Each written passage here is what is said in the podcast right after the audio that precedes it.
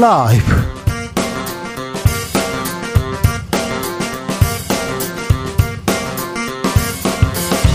2023년 3월 27일 월요일입니다. 안녕하십니까. 주진우입니다. 검찰 수사권 축소 법안, 이른바 검수완박법에 대한 헌재의 판단 여진, 오늘도 계속됩니다. 오늘 한동훈 장관 국회에 나왔는데요. 민주당과 격하게 부딪혔습니다. 어떤 이야기들 오갔는지 박주민 더불어민주당 의원에게 들어보겠습니다. 한미 정상회담을 앞두고 대통령실 외교 비서관이 교체됐습니다. 한일 정상회담 앞두고는 의전 비서관 교체됐는데요. 무슨 일이 있었던 걸까요? 여야도 모두 주요 당직 인선 개편 나섰습니다. 정치적 원의 시점에서 두루 들여다보겠습니다. 미국이 지난주 기준금리를 0.25%포인트 올렸습니다. 우리도 금리 인상 압박 받는다고 하는데요. 외국 대형은행 위기설도 이어지고 우리나라 은행은 괜찮은 걸까요? 주식시장은요 경공술에서 알아봅니다. 나비처럼 날아 벌처럼 쏜다. 여기는 주진우 라이브입니다. 오늘도 자중차에 겸손하고 진정성 있게 여러분과 함께 하겠습니다. 얼룩말 세로의 탈출 소동. 음, 여러분께서는 어떻게 보셨는지 아, 모르겠습니다. 저는 5년 전 탈출했던 퓨마 뾰롱이, 뽀롱이가 생각납니다. 뽀롱이. 퓨마가 5, 년 전에 동물원에서 이렇게 탈출됐는데요. 사살당했어요, 그때. 그래서, 아이고, 얼룩말도 어떻게, 새로 어떻게 되는 거 아니냐 마음속으로 졸였는데, 그나마 이렇게 마취총 맞고 잘 돌아갔는데요. 가서 행복하게 잘 있어야 되는데, 아, 새로의 꿈, 뭘까, 이렇게 생각해 보는데, 동물원에서 지내는 동물들, 행복할 수 없잖아요.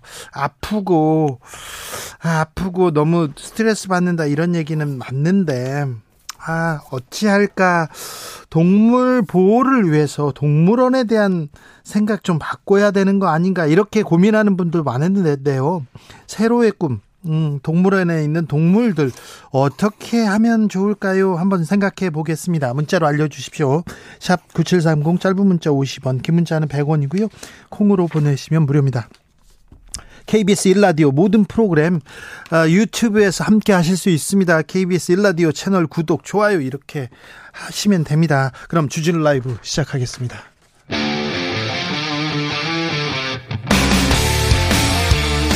탐사보도 외길 인생 20년. 주 기자가 제일 싫어하는 것은?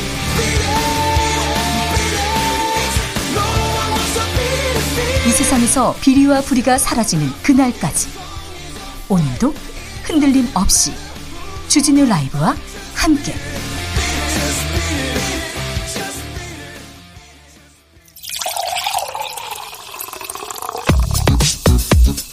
진짜 중요한 뉴스만 쭉 뽑아냈습니다. 주스 정상근 기자 어서 오세요. 안녕하십니까? 북한이 탄도미사일을 또 발사했습니다. 네, 북한은 오늘 오전 7시 47분경 황해북도 중화 일대에서 동해상으로 단거리 탄도미사일 두 발을 발사했습니다. 어, 이들 미사일은 각각 370여 킬로미터를 비행한 후 동해상에 탄착했습니다. 내일은 미국의 항공모함이 국내에 옵니다. 네, 미 해군의 핵추진 항공모함 니미치오를 포함한 미국 제11 항모 강습단이 내일 부산 작전기지로 입항합니다. 어, 이에 앞서 오늘 제주 남방 공해상에서는 우리 해군과 미군의 연합 해상훈련이 펼쳐졌습니다. 네, 한반도에는 연일 군사적 긴장 고조 뉴스가 계속됩니다. 아, 평화가 밥인데 평화로 가야 되는데 서로 이렇게 강대강 대결은 오늘도 이어지고 있습니다. 정순신 변호사 낭만 자리 국가수사본부장이 경찰 출신이 임명됐습니다.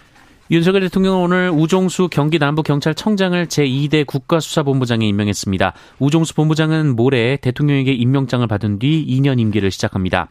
앞서 국가수사본부장 자리는 검찰 출신의 정순신 변호사가 지명된 바 있는데요. 어, 경찰의 수사를 지휘하는 최고위직의 검찰 출신 인사가 임명되는 데 대한 어, 경찰 안팎의 우려가 있었고 여기에 자녀의 학폭 문제가 불거지며 낙마한 바 있습니다. 윤석열 대통령 방미 앞두고 있습니다. 그런데 외교 비서관 교체됐습니다. 네, 대통령실 이문희 외교비서관이 최근 교체된 사실이 오늘 보도됐습니다. 이문희 외교비서관은 외무고시 30회로 공직에 입문한 뒤 북핵 협상과장 등을 지냈고 윤석열 정부 출범과 함께 대통령실 외교비서관으로 임명돼 이래왔습니다. 당일에 앞서서는 김일범 의전비서관 사퇴한 바 있는데요. 어, 외교비서관, 의전비서관 왜 교체되지? 무슨 일이지? 잠시 후에 저희가 좀 자세히 좀 들여다봅니다. 어, 국민의힘도 그렇고요. 민주당도 당직 개편에 나섰습니다. 이재명 민주당 대표는 오늘 지명직 최고위원회 비명계이자 재선 의원인 광주 서구갑의 송갑석 의원을 임명했습니다. 정책위원회 의장에는 586 그룹 삼선 김민석 의원을, 어, 정책위 수석부의장에는 재선의 김성주 의원이 임명됐습니다. 어, 전략기획, 전략기획 위원장에는 친문계 한병도 의원, 디지털 전략 사무부총장에도 친문계 박상혁 의원이 임명됐습니다. 국민의힘은요? 네, 어, 김기현 국민의힘 대표는 오늘 당 싱크탱크인 여의도 연구원장의 박수영 의원을 임명했습니다. 어, 친윤계로 분류가 되고 있고요. 이 대통령직 인수위원회에서 기획조정분과 인수위원으로 활약한 바 있습니다. 국민의힘 김재원 최고위원은 미국에 갔네요. 네, 김재현 국민의힘 수석 최고위원은 지난주부터 해외 출장을 이유로 최고위원회 회의에 참석하지 않고 있는데요. 네. 네 한국 시간으로 어제 오전 그 미국 조지아주에서 북미 자유수호 연합이라는 단체가 주최한 강연회에 참석한 것으로 전해졌습니다. 어, 그런데 이 자리에서 김재현 최고위원은 전광훈 목사께서 우파 진영을 전부 천하통일했다라고 말한 것으로 전해졌습니다. 어, 북미 자유 사, 자, 북미주 자유 수요 연합은 어, 미국 그 미주 교민들을 중심으로 결성된 보수 단체인데요. 이 단체는 홍보물을 통해 김재현 최고위원을 윤석열 대통령과 같은 서울대 법학과 검사 출신이며 어, 지난해 대선 기간 친윤계로 입지를 다졌다라고 소개했다고 합니다. 전광훈 목사가 최근에 미국에 계속 다니는데요. 거기서 뭐 영킴 의원을 만났다는 등 또 다른 보수 단체를 만났다는 등 어떤 단체들 교회를 규합한다는 등 이렇게 계속 얘기 얘기가 나왔는데 국민의힘 김재현 최고위원도 같이 갔는지 아니면 거기 가서 정광훈 목사를 한껏 띄웠어요. 네. 정광훈 목사가 미국에서 뭘 하고 있는지는 제가 취재해 가지고 알려드리겠습니다. 전두환 씨 손자가 귀국합니까? 광주에 가서 사과하고 싶다 이런 뜻을 밝혔어요. 네, 전두환, 전두환 씨의 손자 전우원 씨가 내일 인천국제공항을 통해 입국한다라면서 이 귀국하면 5.18 광주민주화운동 피해자들에게 사과하겠다라고 밝혔습니다. 어, 그 오자마자 이게 감옥에 가 아니 경찰이 이렇게 어, 신병 확보하는 거 아니야? 이런 얘기도 있는데요. 네, 전원 씨는 어제 자신의 SNS를 통해서 이 한국에서 감옥을 갈지 이 무슨 일이 생길지는 아는 게 없다라면서 한국에 도착한 뒤 정부 기관에 의해 바로 안 잡혀 들어간다면 집만 풀고 5.18 기념 문화센터에 들러서 유가족분들 그리고 이 사건으로 정신적 피해를 입으신 모든 분께 사과드리고 싶다라고 말했습니다. 광주 얘기를 먼저 했습니다. 상처를 드려서 죄송하다면서 먼저 사죄 드리고 싶다고 하는데요. 전우원 씨가 몇 가지 어, 전두환 씨 비자금과 그리고 중요한 내용들을 남겼는데요. 이 내용은 어, 밝혀질까요? 네. 전우원 씨가 어떤 흑폭풍을 만들지는 또 두고 볼 일입니다. 경찰이 신병 확보해서 전우원 씨가 이 말을 하는 거를 좀 아마 쉽지 않을 것도 같은데요. 이 부분도 저희가 취재해서 자세히 말씀드리겠습니다. 육아휴직 쓰라고 합니다. 말은 그렇게 하는데요. 절반도 쓰지 못하고 있다. 이런 조사가 있었어요? 네, 지난해 합계 출생률이 0.78명으로 역대 최저를 기록한 상황에서 시민단체인 직장갑질 119와 이 사무, 사무금융 우분투재단이 설문을 한 결과 45.2%나 육아휴직을 자유롭게 쓰지 못한다라고 답을 했다고 합니다. 네.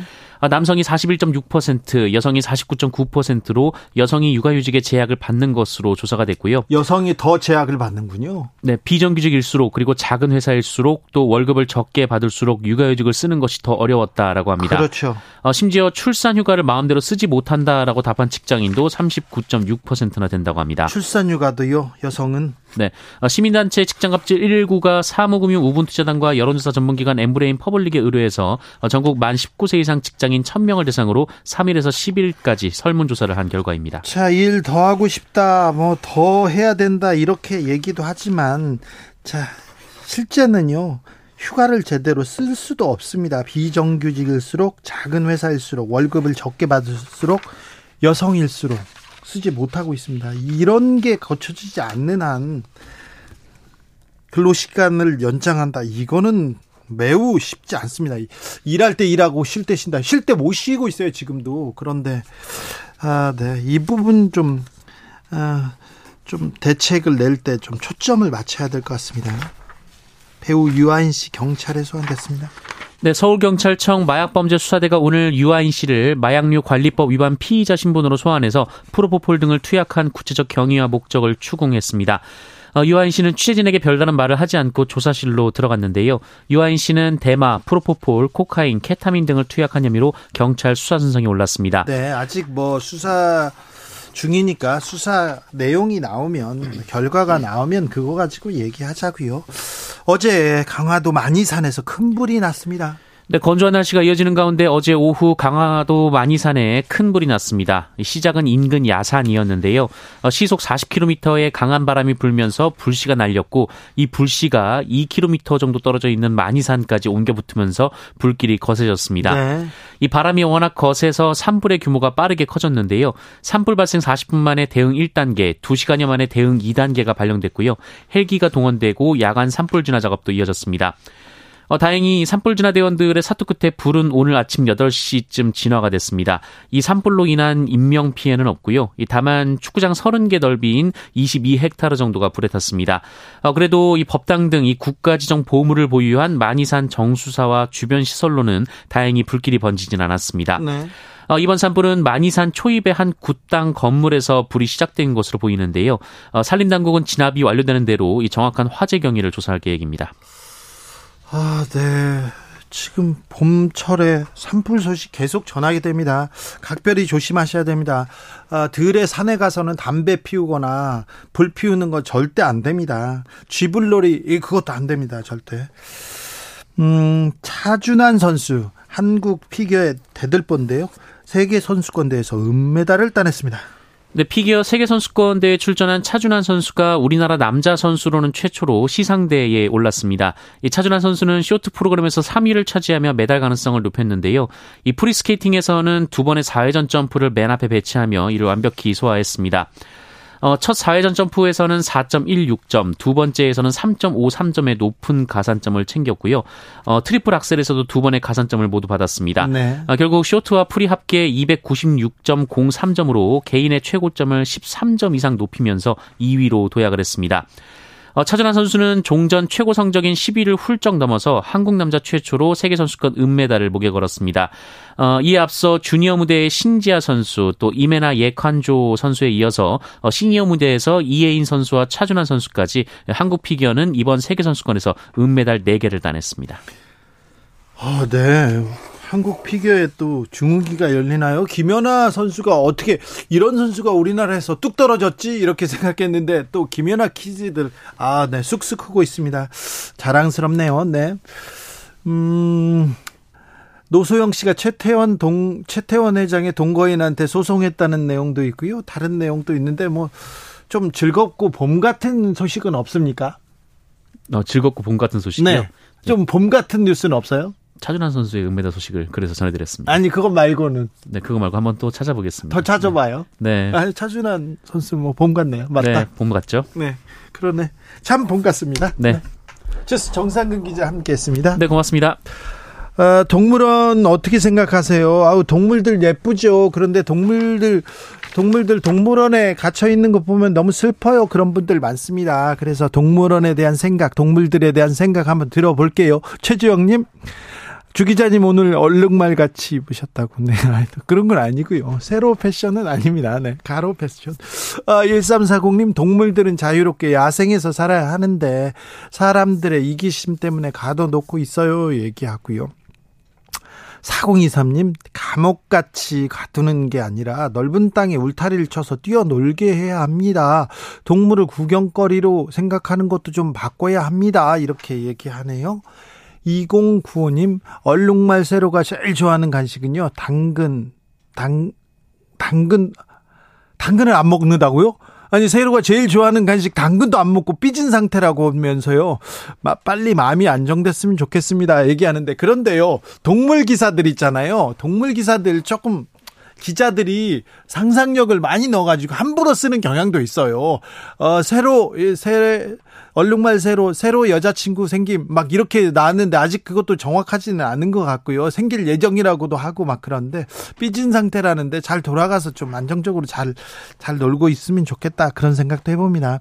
0147님 동물원 수족관 가지 않고 있습니다. 존재하기 때문에 아름다운 것이지 자연은 소유할 수 없는 것이니까요. 많은 동물들도 어, 권리를 찾기 바랍니다. 얘기하는데 동물권에 대한 고민 토론 우리한테도 좀 시작돼야 될 과제인 것 같습니다. 교통정보센터 다녀오겠습니다. 김민혜 씨.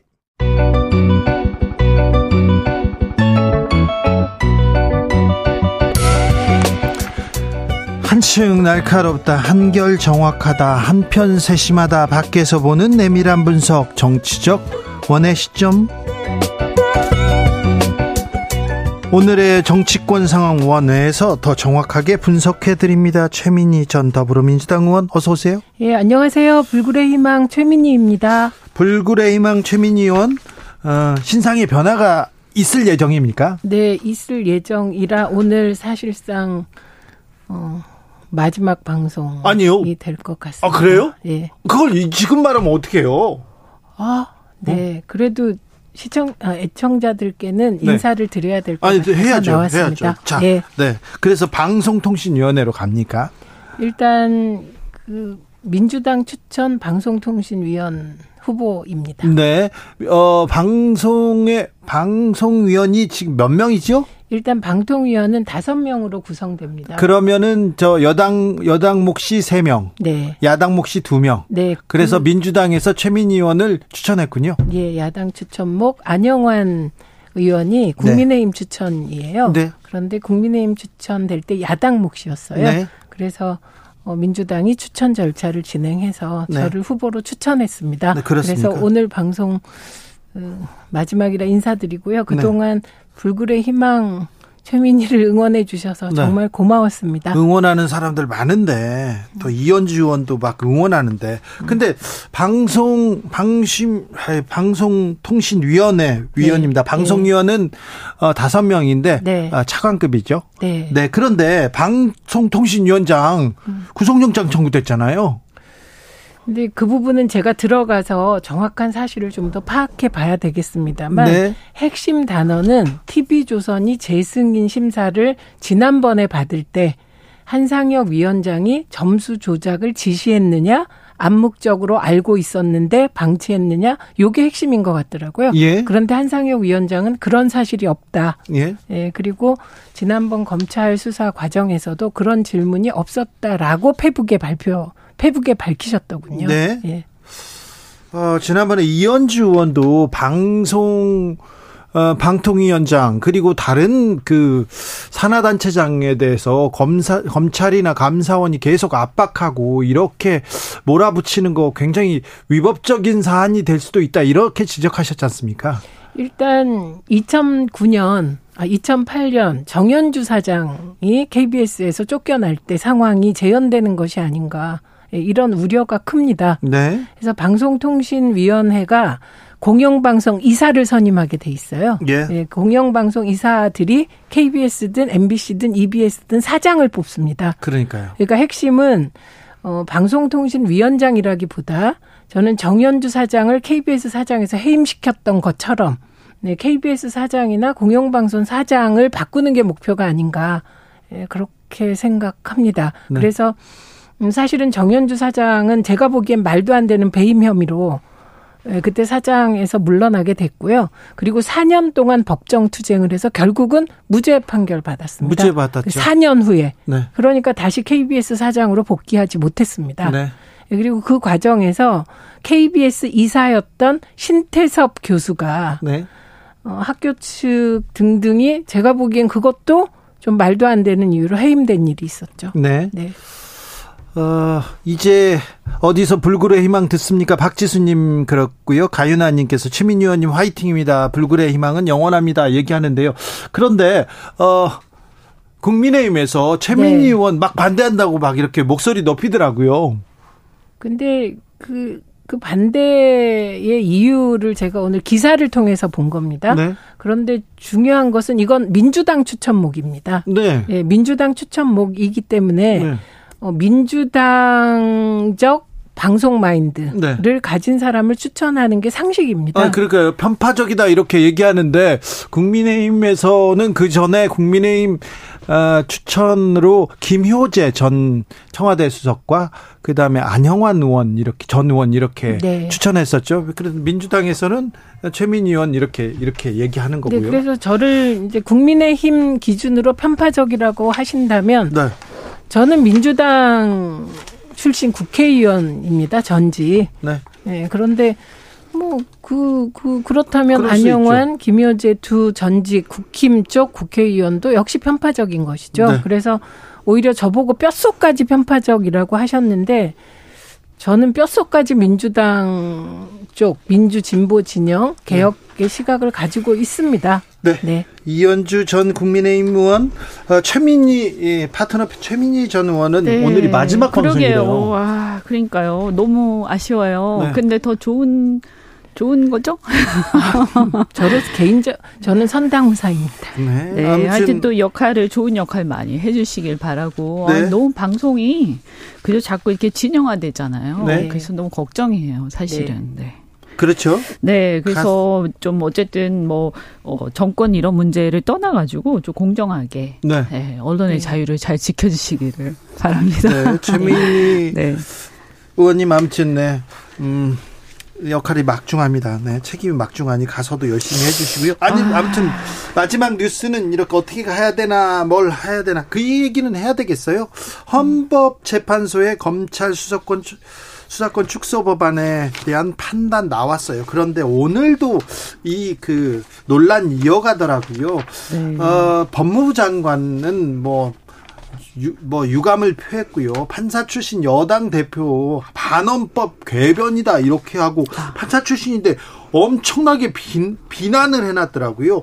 어찌 보셨습니까, 이현주 원님? 네, 우선 뭐 판결을 가지고 어, 마음에 안 들 수는 있죠. 그런데 다, 다 자기 생각이 있으니까. 하지만 어쨌든 헌재에서 결정 내린 걸 가지고 궤변이라고 하는 거는, 아, 저는 여당에서 이런 적이 있었나 싶거든요. 네. 어 그래서 지금 뭐 하는 건가? 이 큰일 났다. 이게요 지금 상식이 무너지고 있어요. 아이고. 그러니까 뭐냐하면 우리가 이때까지 보면 그래도 예를 들면 대통령실 하면 거기서 어, 팩트 내지는 우리 상식하고 어긋나는 얘기를 한 적은 없었잖아요, 지금까지. 네. 그죠? 그러니까 약간 뭐 아무래도 팔이 안으로 굽는다고 그런 건 있을 수 있지만, 네. 어, 정말 막 어이가 없는 우기는 걸 계속 하는 경우를 봤고요. 네. 뭐 네, 그죠? 네. 그리고 날려버려요. 어, 또, 네. 네. 그리고 대법원이라든가 이런 헌재 같은 이런 권위 있는 사법부의 막 그 최종 결정을 가지고 최종 판단이라고 어, 그래도 어쨌든 집권당에서 그거를 아뭐 우리는 사실은 뭐 조금 다른 생각이 있지만 존중한다. 이 정도 말한 적은 있어도 네. 궤변 이렇게 얘기한 적은 아마 처음이지 않을까. 근데 저는 좀 이러지 말았으면 왜냐면 이게요 자기 얼굴에 침뱉기예요. 네. 이렇게 권위를 자꾸 서로 무너뜨리기 시작하면요. 결국은 어떻게 되냐? 대통령의 권위, 그 다음에 집권 여당의 권위 자체가 같이 무너지는 거라 나라가 지금 국가가 무너지는 상황으로 지금 가고 있어요.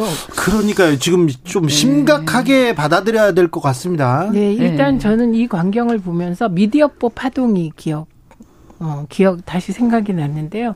당시에 사실 미디어법으로 종편이 탄생하게 됩니다. 그래서 민주당과 시민사회가 굉장히 반대했죠. 네. 그래서 당시 미디어법 표결, 표결 과정에서 본회의에서 대리 투표가 있었어요. 그래서 그때는 민주당이 헌재에 어, 위헌 소송을 했죠. 위헌 법률 판결 했는데 그때 헌재 판결이 대리 투표 등 일부 절차적인 하자가 있지만 미디어법은 유효하다고 판단을 했어요. 그래서 그때 그때 국민의힘이 어, 이거 헌재 판결 끝났다. 그러면서 지금 종편이 생기지 않았습니까? 그 예. 법이 유효했기 때문에. 네. 그래서 헌재 판결은 그때도 지금도 딱 한 가지 기준은 있는 것 같습니다. 일부 절차적인 하자가 있다고 하더라도 국회의 입법권을 존중하는 방향으로 판단한 것. 이거는 변함이 없어요. 예, 그런데 네. 어, 이 부분을 가지고 저는 당시에 민주당도 반발했습니다. 했는데 이런 식으로 헌재 자체를 폄하하고 깎아내리고 이러진 않았던 것 같아요. 그때. 너무 심한 것 같습니다. 법원의 판단으로 대법원이나 헌법재판소의 판단으로 일단 이 갈등은 이 일단락이 되어야 되는데 네. 여기에서 그 지금 승복을 안 하는 승복 안 하고 존중하지 않으면 이거 어떻게 합니까? 그러니까 이게 이런 거잖아요. 어쨌든 다수당이 의회에서 주도를 해서 네. 법을 하나 통과를 시켰단 말이에요. 네. 그러면 이게 어떻게 다 마음에 들겠어요. 네. 근데 우리가 다수결의 원칙이라는 게 민주주의의 대원칙이잖아요. 예. 그리고 국민들이 어쨌든 마음에 들든 안 들든 국민들이 그런 국회를 구성을 했던 거잖아요. 네. 그러면 그 국회의 의결을 존중해야 되는 거예요. 그리고 헌재 이번 결정은 어, 이 과정에서 약간의 어떤 그 상임위 단계죠. 거기에서 조금, 조금 눈살 찌푸린 일이 있었지만 그렇다고 해서 국회 본회의 자체의 의결 자체를 무효로 돌릴 정도는 아니다라고 얘기를 하는 거고요. 그러면 그게 이제 법원의 어, 헌재의 결정이고 그것은 또 나름대로 논리적으로 타당성이 있죠. 물론 반대 의견도 낼 수 있어요. 그러니까 네 명은 반대를 했다는 거 아닙니까? 근데 어쨌든 우리가 정한 헌법상의 원리와 법적인 법의 원리 전체를 적용했을 때 이걸 우리는 존중해야 되는 거예요. 왜냐하면 이런 권위 자체를 부정하기 시작하면 한도 끝도 그러면 국가라는 게 성립할 수가 없어요. 예. 그래서 그거는 존중을 해야 되는 거예요. 그럼 일단 마음에 안 들더라도 어, 법원의 결정을 존중하고 여기에 맞춰서 사실 더 나아가서 어, 국회의 의견, 그러니까 국민들의 대표인 대표기관 헌법기관이 국회가 그렇게 했고 그것을 헌재가 어, 효력을 인정을 한 거기 때문에 사실 문제는 뭐냐면 그럼 이제 시행령으로 검수 원복을 하겠다고 지금 했잖아요. 근데 이거는 어떻게 보면 전체 취지에 반하는 상황이 된 거예요. 예. 그러니까 만약에 이걸 뒤집고 싶으면 잘해서 그 총선에서 이기면 되는 거예요. 총선에서 다수당이 되는 수밖에 없는 거예요. 근데 자꾸 이런 식으로 하면 국민들이 봤을 때 저 당이 다수당이 될 만한 어떤 동 모티베이션이 국민들한테 생기겠습니까? 저 당이 우리가 충분히 밀어줘도 나중에 다수의 어떤 그런 어 그것을 가지고 이것을 완전히 형해화시키는 국민들 다수의 뜻을 형해화시키는 그런 걸 하지 않겠다라고 믿을 수 있어야 되는 거잖아요. 근데 이렇게 되면 어떤 상황이 벌어지냐면 아 그러면 만약에 국민의힘 여당을 갖다가 우리가 좀 밀어주면 전부 다 또 뒤집고 국회의 권능을 다 무시하고 안 그래도 지금 대통령 일방적으로 가는 게 많은데 그럼 지금 지금 욕을 많이 먹고 있잖아요, 우리가. 그런데 이걸 다 그냥 어 그냥 독선적으로 가겠구나 하는 오히려 그런 어 경각심을 국민들한테 불러일으킨다고요. 그래서 저는 이거는 총선 전략으로 보더라도 전혀 바람직하지 않고 도대체 국민들의 뜻 자체를 존중하지 않고 이렇게 계속 가면 그 권위를 무너뜨리면 어떻게 하자는 거냐 이런 생각이 들어요. 음. 네, 여기까지 듣겠습니다. 이 문제에 대해서는 저 2부에서 더 자세하게 시간을 두고 얘기합니다. 네. 음, 대통령실 외교 안보 라인이 조금 개편됩니다. 이문희 대통령실 외교 비서관 한일 정상회담, 한미 정상회담 앞두고 교체됐습니다. 얼마 전에 일본 방문을 앞두고서는 김일범 의전 비서관 교체됐는데요. 어, 이거 어떻게 봐야 됩니까? 이거는 여당 내에서 조금 긴장하고 봐야 될 부분이 있는 것 같아요.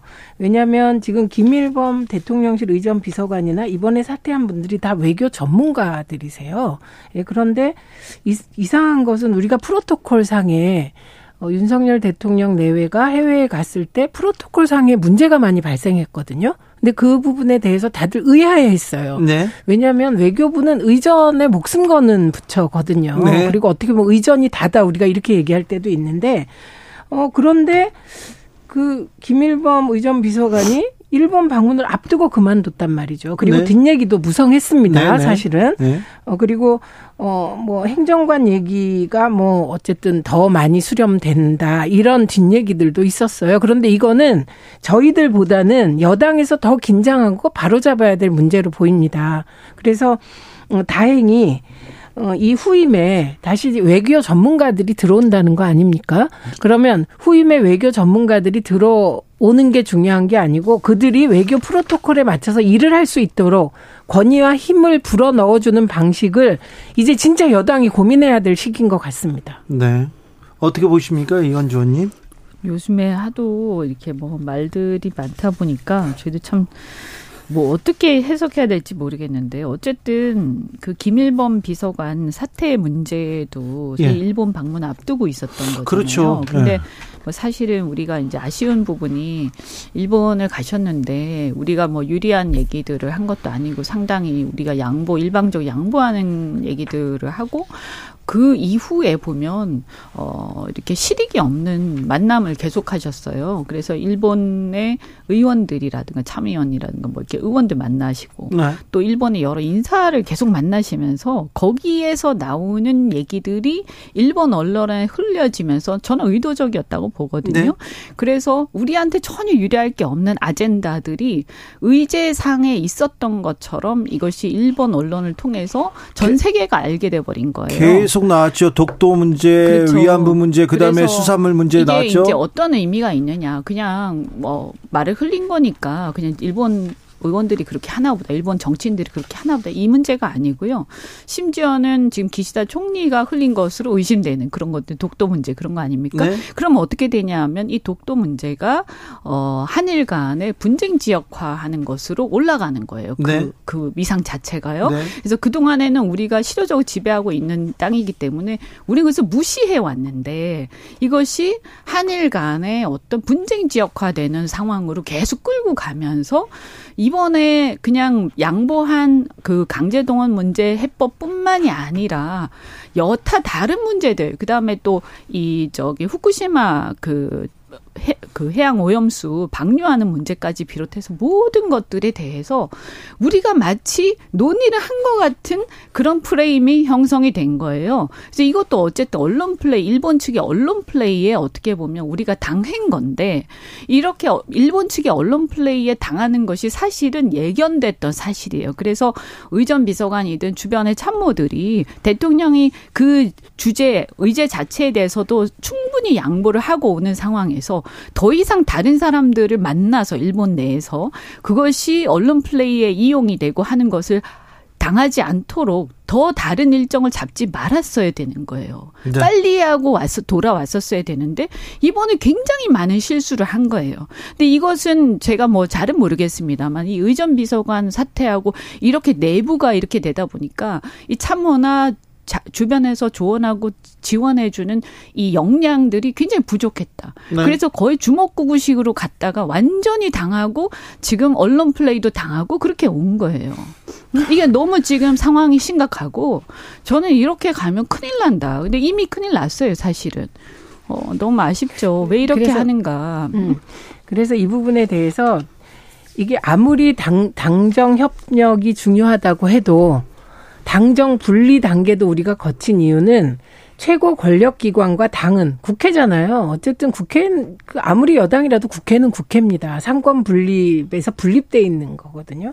그러니까 이게 당정 분리를 해야 하는 이유를 보여주는 거죠. 그러니까 네. 당은 견제 역할도 해야 되는데 견제 기능이 상실됐다 맞아요. 지금 네. 그렇게 보이고 어, 이게 거꾸로 한번 문재인 정부 전체를 거쳐서 국민의힘이 문재인 정부를 비판했던 민주당을 비판했던 걸핏하면 똑같이 비판했죠 그런 내용으로 네 그렇죠? 했습니다 했는데 네. 민주당은 이렇게 안 이 정도 아니었거든요 예 그리고 내부의 비판적인 목소리가 지금도 나오고 네. 예 그렇습니다 그래서 이 부분은 정말 여당이 긴장하고 점검해야 될 부분이다 저는 이 네. 말씀밖에 드릴 게 없네요. 뭐 우리가 그 정권 교체를 하면서 어 이전 정부에 대해서 비판했던 지점들이 있잖아요. 그것은 이제 타산지석으로 삼아야 되는데 이게 내로남불이 되면 안 되거든요.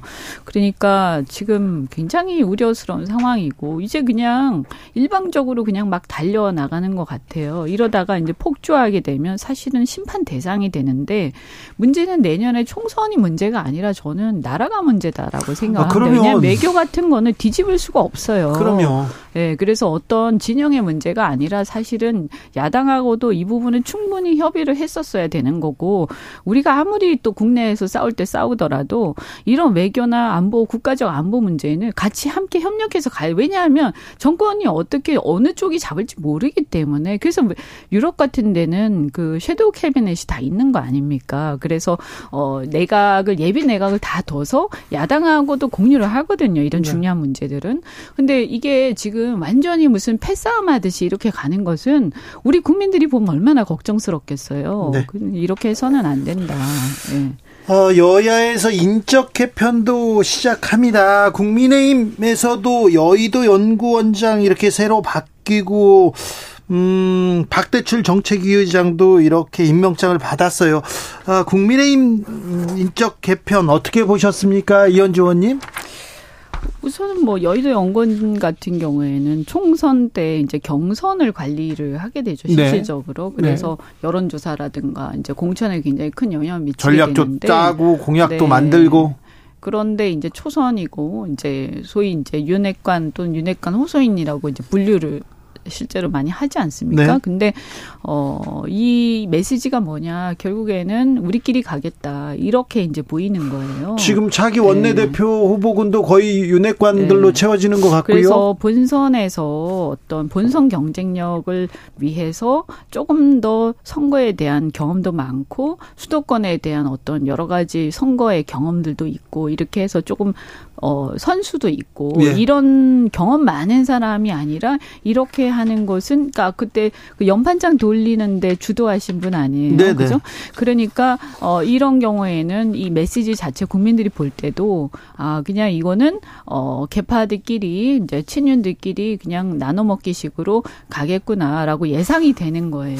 연판장 네. 이거 주도한 초선 의원이 여의도 연구원장 된다. 여의도 연구원 여기 만만치 않은 곳이 것인데. 그러니까 이게 이제 총선을 앞두고 아 이 메시지가 뭐냐라고 했을 때 좋은 메시지를 줄 리가 없고 그다음 박대출 정책위 의장 같은 경우에는 아마 이제 정책위 의장 하려면 한 3선 정도는 해야 되니까 네. 이제 사람이 몇 명 안 돼요, 사실은. 네. 그러다 보니까 이렇게 하신 것 같은데 요 부분은 이제 좀 지켜봐야 되겠는데 자칫 이제 어 지금 언론과 관련해서 또 너무 이렇게 각을 세우고 게 되지 않을까 하는 걱정이 좀 돼요. 그래서 그러면 잘 하셨으면 좋겠다는 생각이 듭니다. 민주당도 당 지도부 개편이 있었습니다. 어떻게 보셨습니까? 최민희 의원님? 예, 우선 국민의힘과 민주당은 지금 지도부 구성이 정반대로 가고 있는 겁니다. 국민의힘은 어, 친윤 일색 지도부. 그래서 공천도 이게 당정 일체화된 상태에서 공천하겠다. 이런 메시지로밖에 안 보이거든요. 그래서 어, 이건 민,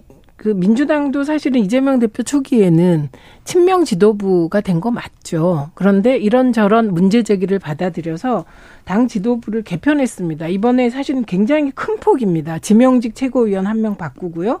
그리고 정책위 의장, 전략 전략기획위원장 그리고 어, 수석 대변인까지 바꿨어요. 그리고 제3 디지털 전략 기획실을 맡고 있는 제3사무부총장까지. 그리고 이미 민주정책연구원장도 정태호 의원으로 바뀌었기 때문에 민주당은 사실 사무총장을 제외하고는 다 바꾼 것이죠. 중요 포스트를.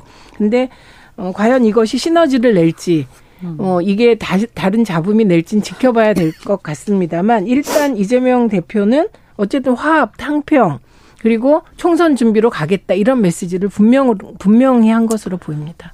아니 뭐 저기 그 국민의힘이 너무 막 이렇게 일방 통행을 막 하다 보니까 민주당이 마치 엄청 또 네. 잘한 것처럼 또 보여서 근데 사실은 뭐 지금 민주당 입장에서는 이건 뭐 이렇게 가지 않으면 안 되는 상황이고요.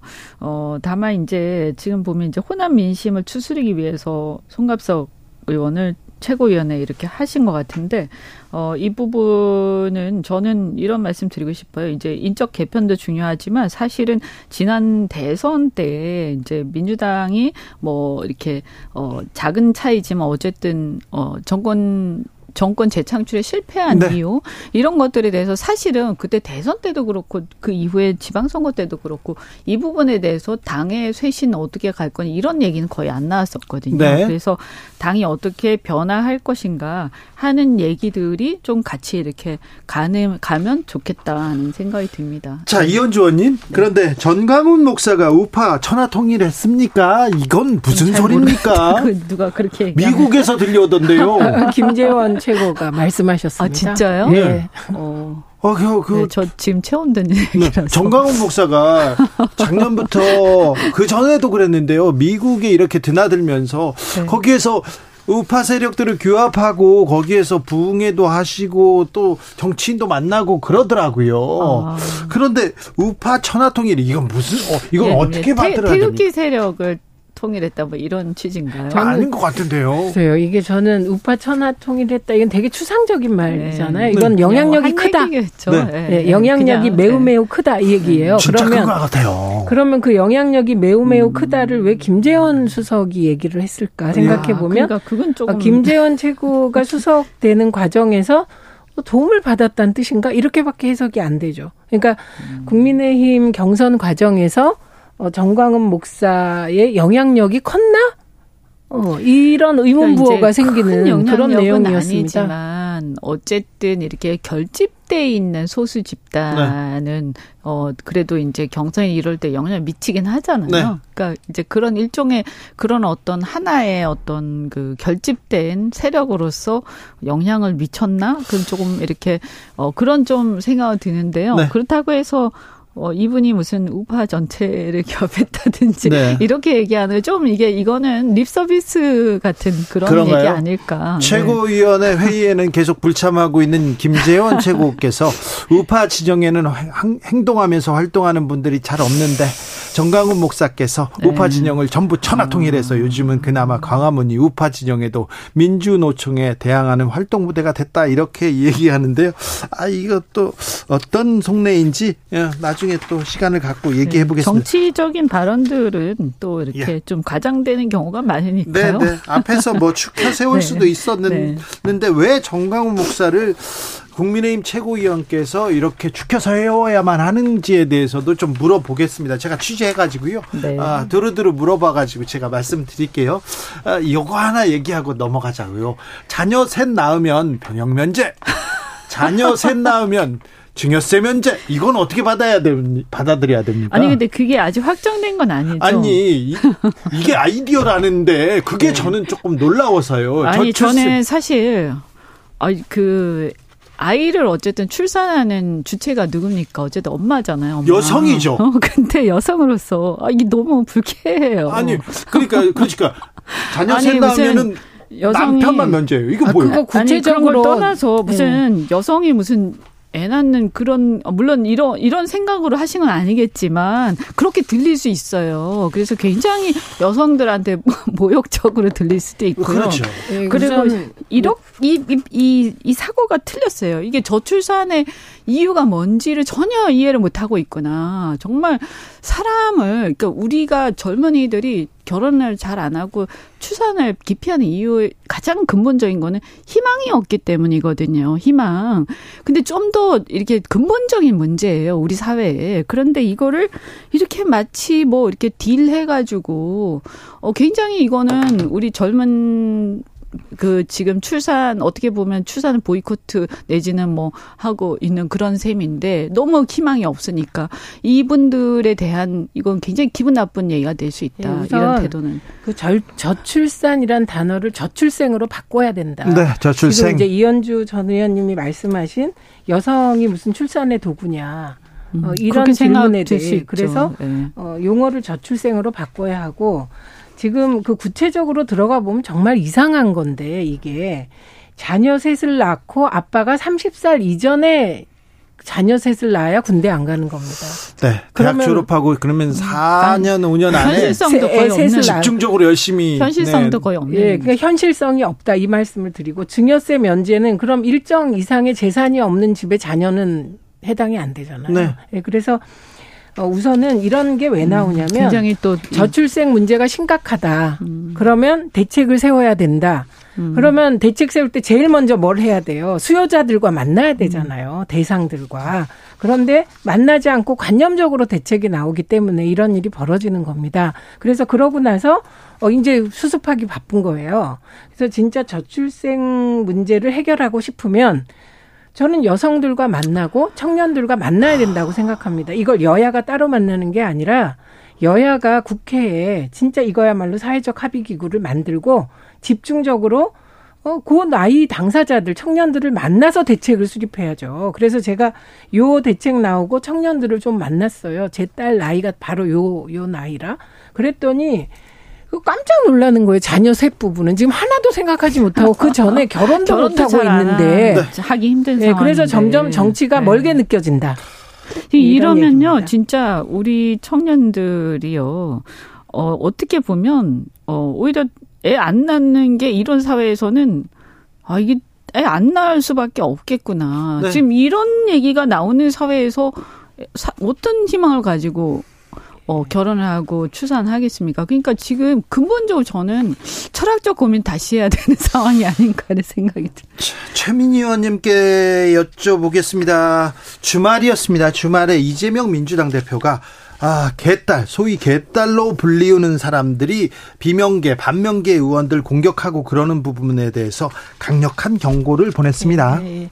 저는 뭐 이재명 대표 입장에서는 지금 탕평과 화합 쪽으로 가야 하니까 그런 메시지 낸 것 같습니다. 근데 오늘 개딸들이 어떤 일을 했냐면 그날 문제되는 집회에 개딸이 음. 없었다. 음. 어, 개딸은 사실은 20대 초 20대에서 30대 초반의 젊은 여성들 얘기하는 거거든요. 어. 개혁의 딸. 음. 그런데 우리가 보니까 40대 이상이었다 대부분. 어. 근데 왜 개딸들이 그랬다고 하느냐. 음. 그래서 제가 실제로 조, 이게 취재를 해봐도 개딸들은 음. 되게 재기발랄한 방식으로 문제 제기를 음. 합니다. 그리고 그 문자 폭탄이라고는 하지만 이를테면 도와주세요. 이런 식의 문자를 많이 보낸다고 합니다. 음. 그래서 어, 우리들도 이 억울한 명예훼손에 대해서 음. 법적 대응을 하겠다. 이렇게 나온 건데요. 저는 기본적으로 지지자를 대하는 정치인의 자세는 노무현 대통령 말에 답이 있다고 생각해요.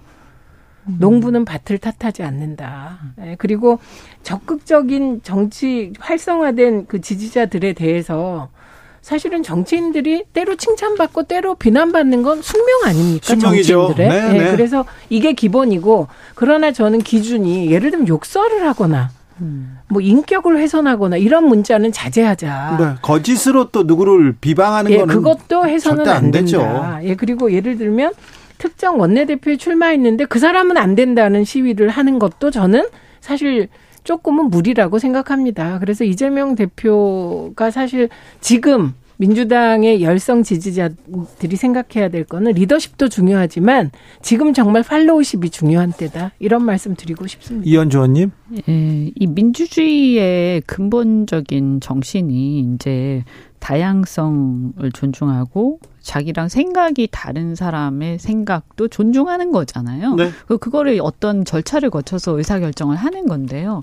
이 과정에서 자신하고 생각이 다르다고 해서 이렇게 어쨌든 이것을 막 폭력적 방식 내지는 어떤 앞 압력 이런 걸 통해서 해결하려고 하는 것은 굉장히 반민주적인 거죠. 그래서 어 민주주의 이, 이걸 가지고 지금 국민의힘이나 또는 우리 그 윤석열 대통령을 굉장히 비판을 많이 또 하고 있고 또 사실은 전 비판 받을 만한 부분이 있다고 생각을 해요. 네. 그런 만큼 어또 야당에서 내부적으로 이런 모습을 보이지 않도록 좀 조심할 필요가 있다. 네. 네. 그리고 사실 이렇게 막 너무 심하게 그거 하면요 반발심 생기거든요. 그렇죠. 역효과 나요, 네. 사실. 어, 사실은 이재명 대표가 그러지 않는데 내가 이재명 대표를 지지하면서 이렇게 다니잖아요. 네. 지지자가 싫어서 더 싫다 이렇게 하는 사람도 있어요. 사실은 저는 노사모 어, 노무현 대통령을 존경하기 전에 노사모를 더 좋아했어요. 음. 노사모가 그때 전개한 그 팬클럽 방식이 되게 긍정적인 메시지. 매우 품이 있었죠. 네, 그리고 품위도 있었고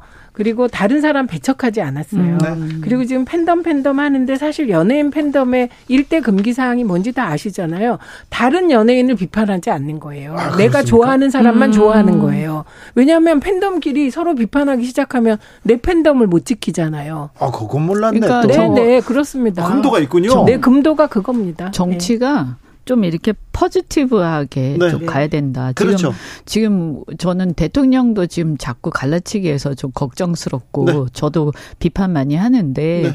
어 이럴수록 야당에서도 좀 대안적 모습 보여주셨으면 좋겠다. 네 네. 아무튼 음, 그 사람의 품격이 그 사람 주변 사람 그리고 네. 그를 그의 지지자 아, 지지자의 품격으로 또 이렇게 대변될 수도 있거든요. 예, 그래서 네. 저는 이재명 대표 당부하는 게 뭐 수박이라는 말 쓰지 말자. 네. 내부 분열 일으키지 말자. 그런 의미에서 저희도 국문 어쩌고 저쩌고 하는 것도 사실은 그런 용어도 네. 잘못 썼다고 인정합니다. 아이고 미국 이 얘기 못 물어봤는데요. 민주당 그래서 한동훈 장관 탄핵으로 갑니까?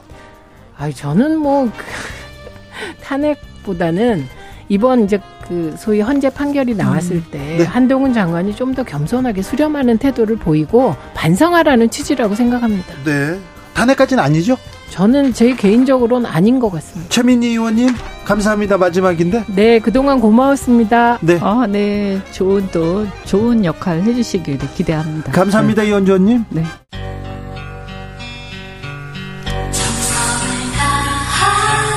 정성을 다하는 국민의 방송 KBS 주진우 라이브 그냥 그렇다고요.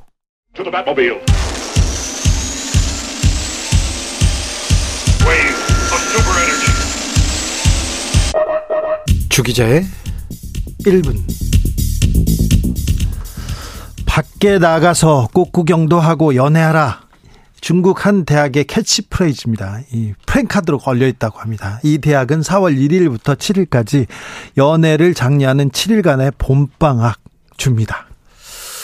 중국도 결혼 기피, 출생률 하락, 사회적 하도로 떠올랐거든요. 그래서 대학 측에서 학생들 학업 부담 덜고 집중적으로 쉬면서 연애할 수 있도록 돕겠다. 이렇게 설명했습니다. 이 정책에 대해서 중국은 물론 전 세계에서 호응받고 있습니다. 박수를 받고 있습니다.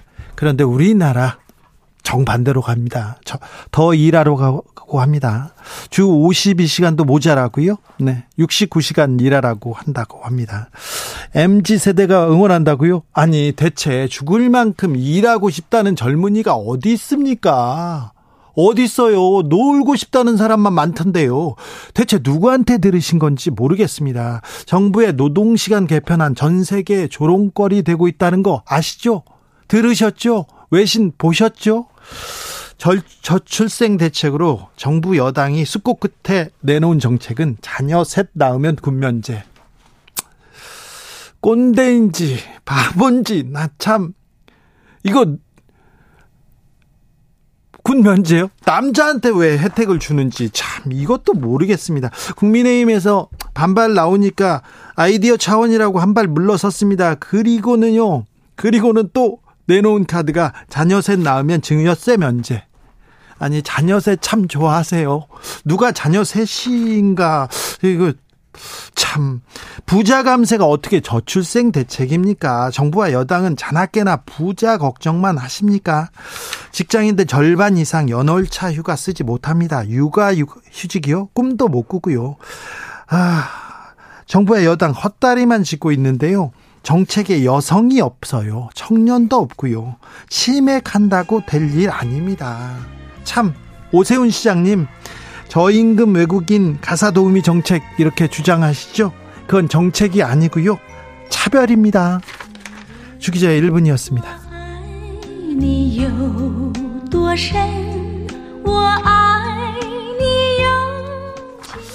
영화 천밀밀에 나왔습니다. 등력은 월량 대표 아적심.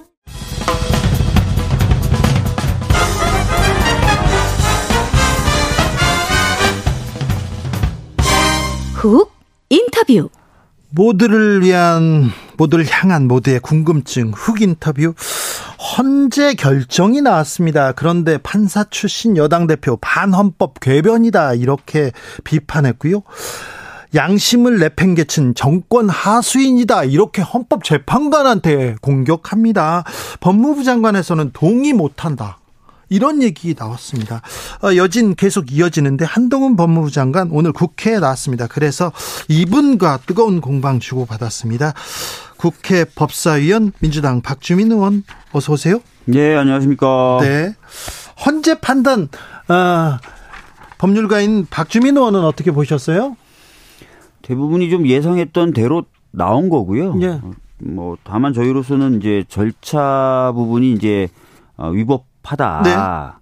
법의 취지에 안 맞는다 절차가 네. 라고 얘기했던 부분은 좀 아쉬움이 있습니다. 하지만 아까도 말씀드렸던 대로 결론은 거의 다 저희가 예상한 대로 네. 그러니까 어 그 법무부 장관이나 검사의 청구인 적격이 없다라는 것도 많이 예상을 했는데 네. 거의 그대로 나왔습니다. 그렇습니까? 예. 한동훈 장관은 헌재 결정 존중하지만 공감하지 않는다는 얘기를 계속 되풀이합니다. 오늘 어, 국회에 나와서도 그랬습니까? 네, 뭐 사실상 같은 취지의 말을 반복했어요. 물론 이제 어, 결정이 나오고 나서 바로 기자들과 만났을 때는 보다 확실하게 어그. 5인의 네. 5인의 어그 그 헌법재판관의- 헌법재판관의 의견에 대해서는 어 질문하니까 아예 답을 안 했고 예. 다만 이제 4인이 4인이 어 소수 의견. 예, 소수 의견이 위헌 일수 있다. 네. 권한을 침해했던 것으로 보여진다라고 했던 판단에 대해서만 얘기를 했었거든요. 네. 근데 그거와 달리 일단은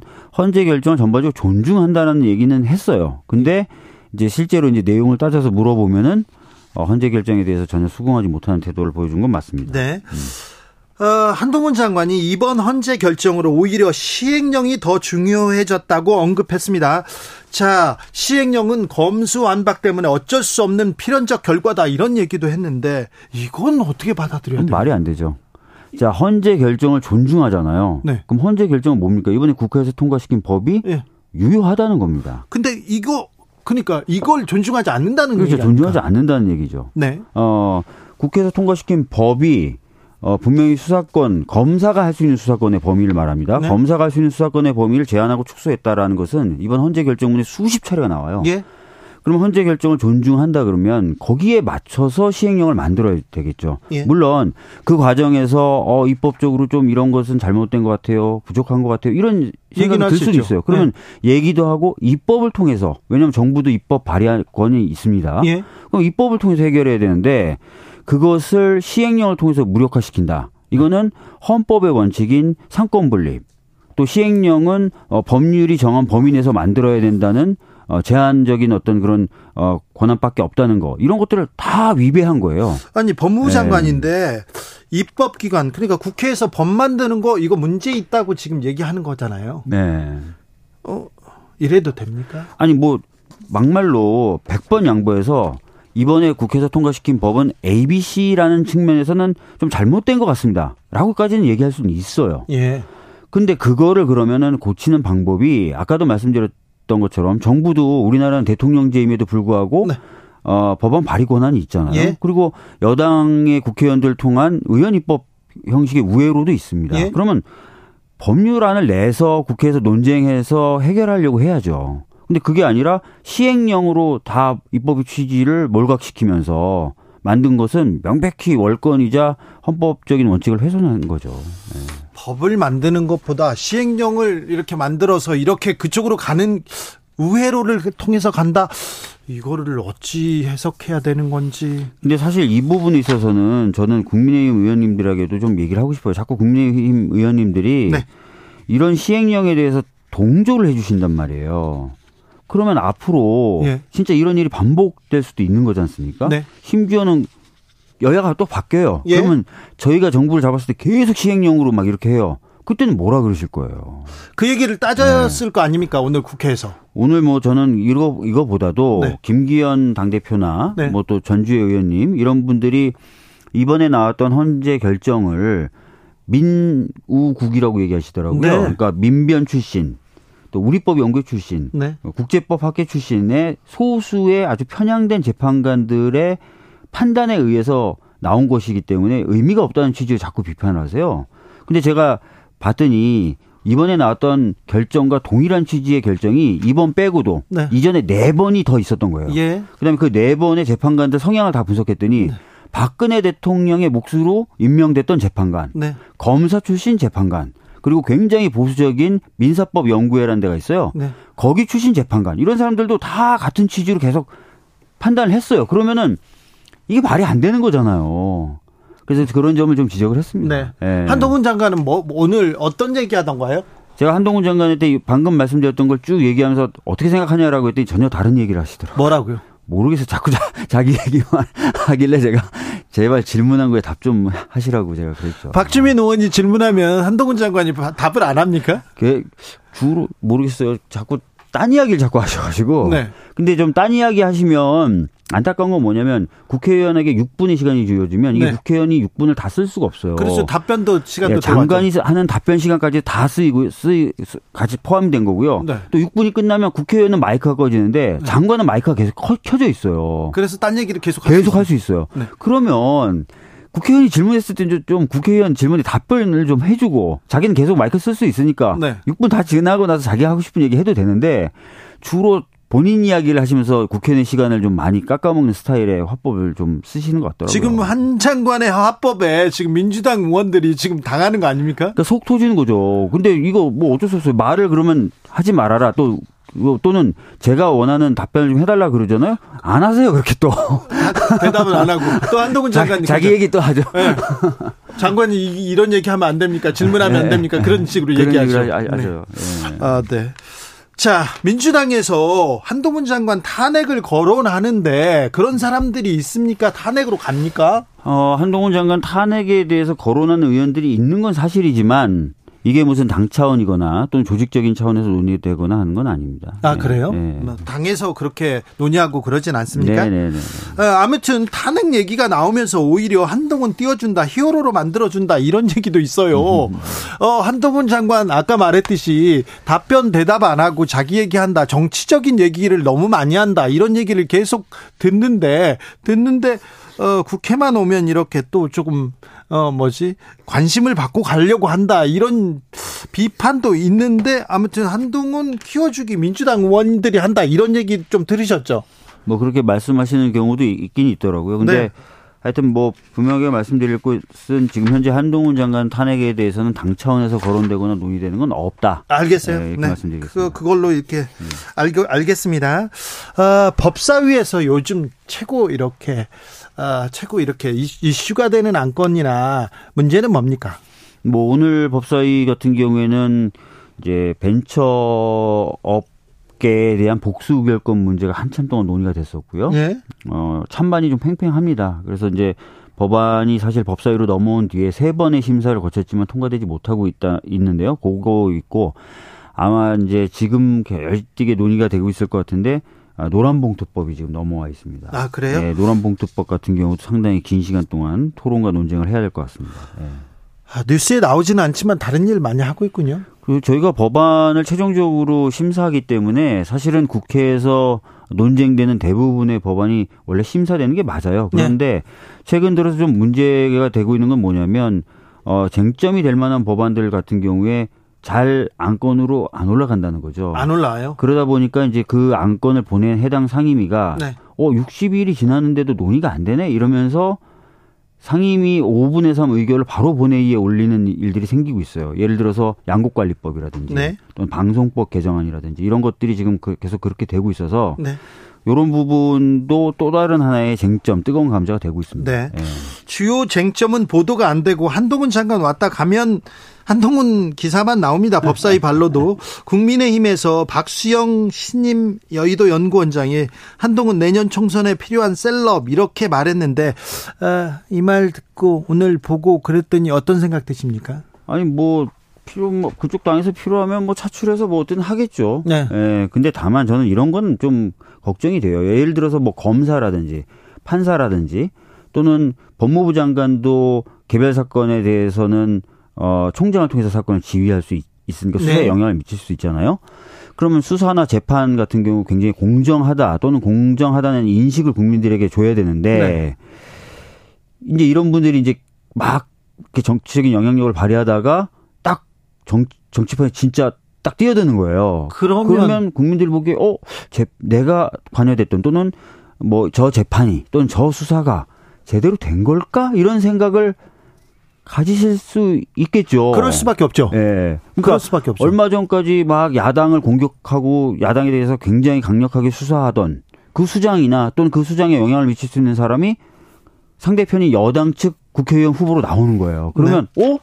이거 뭐지? 막 당연히 국민분들은 그러시겠죠. 그러니까 예. 어, 뭐 수사라든지 재판의 공정성에 대해서 심대한 타격을 줄 수 있다. 사실 윤석열 어, 총장이 그만두고 나서 총장 그만두고 나서 대통령 후보로 나왔을 때도 그런 논란이 있었지 않습니까? 그렇죠. 네, 네. 검찰총장의 하, 정치권 직행 그리고 감사원장의 정치권 직행 이건 뭐 남아 있는 기관들 네. 이 공정하게 보이려고 하는 노력까지도 이렇게 이제 폄훼한다. 안 하려고 하고 오히려 네. 그러면은 자기가 영향력이 있는 지위에 있을 때 자신의 정치적 자산을 쌓으려고 오히려 노력을 하겠죠. 네. 그러면 상당히 왜곡이 될 수 있습니다. 뭐 국가적으로도 좀 음, 우려되는 지점입니다. 네. 오늘 법사위에서 정순신 변호사 사태에 관련된 얘기도, 아, 얘기도. 나왔습니까? 얘기도 네. 나왔습니다. 뭐라고 그러니까 하던가요? 주로 주로 이제 우리 당 법사위원들은 진짜 몰랐냐. 아, 한동훈 같이 장관한테? 근무도 했었고 예. 보도도 됐었고 했는데 몰랐냐라는 거그 예. 당시에 예. 2018년 당시에 그 다음에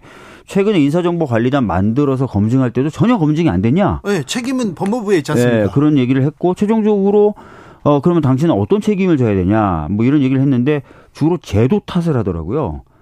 그러니까 자기가 이제 어떤 뭔가 책임을 지겠다는 말을 구체적으로 하기보다는 제도가 미비해서 그래서 제도를 갖춰 나가겠다 이런 얘기를 하는데 사실 정무직 공무원이라는 건 정치적 책임을 지라는 자리거든요. 네. 근데 지금 이렇게 논란이 된 사안에 대해서도 책임지는 모습을 안 보여줘 주고 있지 않습니까? 네. 그리고 이상민 장관도 사실 이태원 참사에 대해서 자신은 책임을 안 지려고 해서 그랬던 예, 예. 거죠. 그러니까 이 윤석열 정부 하에 이 장관들은 웬만하면 책임을 좀 안 지려는 특히 힘 있는 장관들은 네. 그런 모습들이 좀 반복되는 것 같습니다. 예. 아니 정순신 변호사 임명한 거 인사 검증한 건 잘못됐잖아요. 그리고 같이 근무했잖아요. 네. 같이 근무했었고 그러면 어떻게든 뭐 자기가 더 좀 신경을 쓰고 잘 해야 되는데 안 된 거잖아요. 네. 그리고 인사정보관리단 만들 때 이런 거 잘하겠다고 그렇게 저희가 반대했는데 한 거잖아요. 네. 근데 이렇게 지금 이상한 인- 인사 검증이 이루어졌는데 책임은 왜 안 지냐고.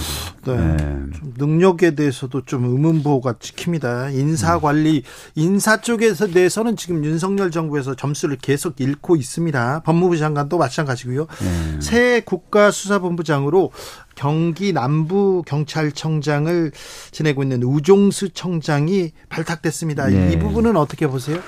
우선 검찰 출신 또 한치나 걱정했는데 그건 아니라서 일단 어, 다행이라고 생각하고요. 네. 다만 이제 경찰청장으로부터도 좀 독립해야 되는 게 국수본 아니겠습니까? 그래서 국수본이 좀 가려면 이제 다음이나 다다음번 정도라도 어, 좀 외부 인사 네. 아, 이런 쪽으로 가는 것도 괜찮을 것 같다 이런 생각이 듭니다. 또 검사 출신 의원. 아, 검사 출신 되면 왜 안 되냐면요. 네.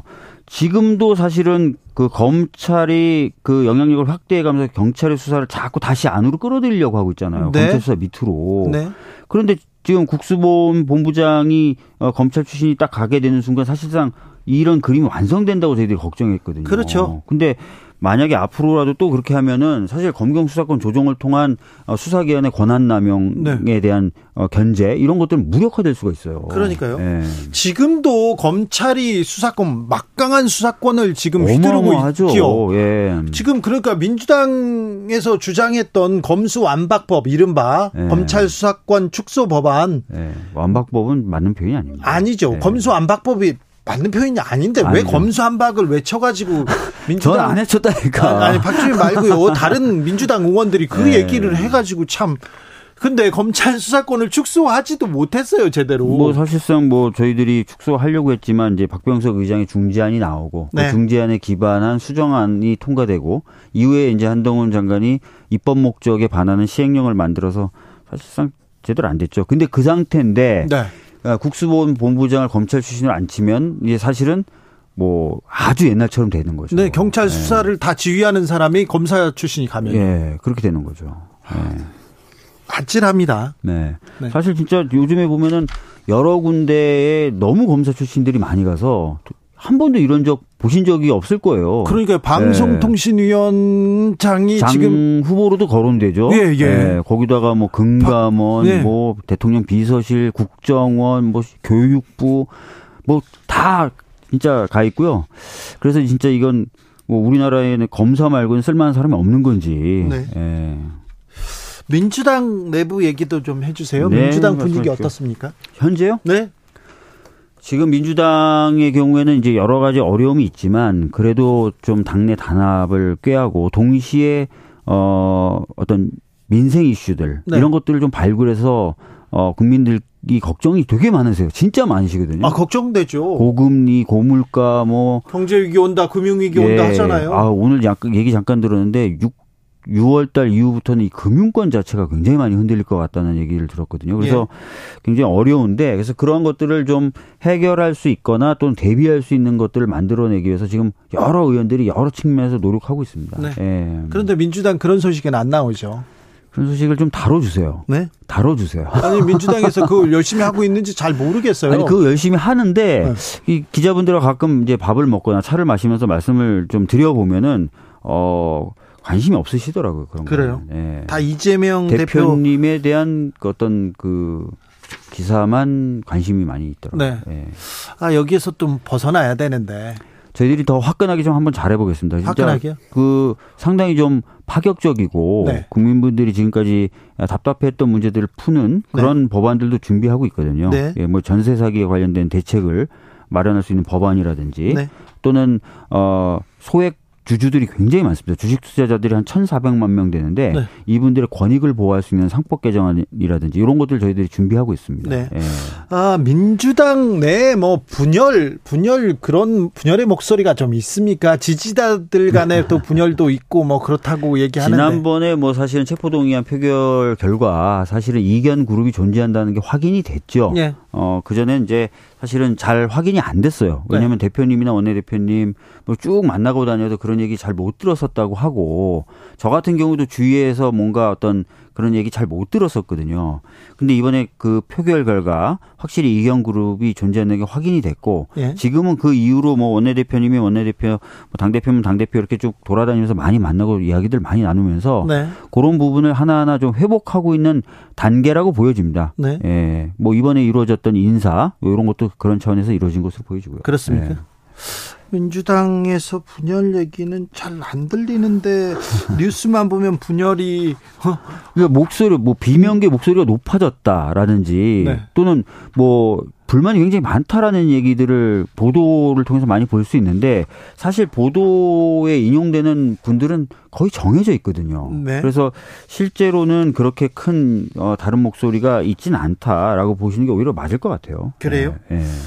박주민 의원은 요즘 가장 관심사가 뭡니까? 저는 뭐 을지로 위원장이기 때문에 지금 민생 관련된 법안들 지금 만들고 다듬는 작업 또 현장에서 들어온 민재- 민생 해결 민원들 해결하고 이런 네. 역할들 많이 하고 있고요. 네. 아까 말씀드렸던 어떤 그 소액 주주들을 보호하는 법안이라든지 이런 것들 발의해 가지고 오늘도 당 대표님하고 한참 동안 그거 갖고 얘기하고 왔어요. 우리 이런 거 해야 되지 않겠냐. 네. 예. 뭐 그런 작업들 하고 있습니다. 예. 박주민의 고민은 뭡니까? 저요? 네. 저는 진짜 아까 말씀드렸던 대로 굉장히 지금 어렵거든요. 진짜 힘들다는 분들이 많아요. 네. 근데 그런 분들에게 그좀 조금이라도 도움이 되는 정치가 지금 진행이 돼야 돼요. 네. 그렇지 않고서 저희가 다음 총선을 어떻게 치르겠습니까? 그래서 어 그런 모습 또 그런 역할 하는 민주당이 됐으면 좋겠다 이런 게 제 고민이죠. 네. 어, 민주, 자, 국민의힘, 뭐, 믿업지 않다, 못한다 얘기가 마- 많이 합니다. 김, 저, 대통령도 마찬가지고요. 네. 지지율이 말해주기도 합니다. 네. 그렇다고 해서 확실하게 민주당 미, 믿어보자, 음. 민주당이 나서달라, 이런 목소리도 별로 없어요. 그러니까 전반적으로 정치권에 대한 좀 신뢰가 좀 많이 약해지신 것 같다는 느낌을 받는데 그 이유는 뭐 지금까지의 모습하고 또 하나는 최근에 너무 어려운데 정치권에서 그런 것들을 해결하기 위한 진지한 대화나 이제 노력이 별로 없다는 거죠. 그래서 열심히 하겠다는 겁니다. 그리고 내용도 만들고 있으니까 관심을 좀 많이 가져주시고요. 어, 보도도 좀 많이 해주시고 그래서 나중에 한번 불러주세요. 지금 준비하고 있는 뭐 민생법은 뭐가 있냐 이렇게 딱 청취율이 좀 안 나오더라도 좀 과감하게. 아니, 내가 지금 어디서 누구한테 지금 주적질이야? 지금 얼마나 일 잘하고 있는지 다음번에 불러가지고 민생 법안 한번 박주민한테 따져보겠습니다. 예. 민주당 박주민 의원이었습니다. 예, 감사합니다. 정치 피로, 사건 사고로 인한 피로, 고달픈 일상에서 오는 피로. 오늘 시사하셨습니까? 경험해 보세요. 들은 날과 안 들은 날의 차이. 여러분의 피로를 날려줄 저녁 한 끼 시사. 추진우 라이브.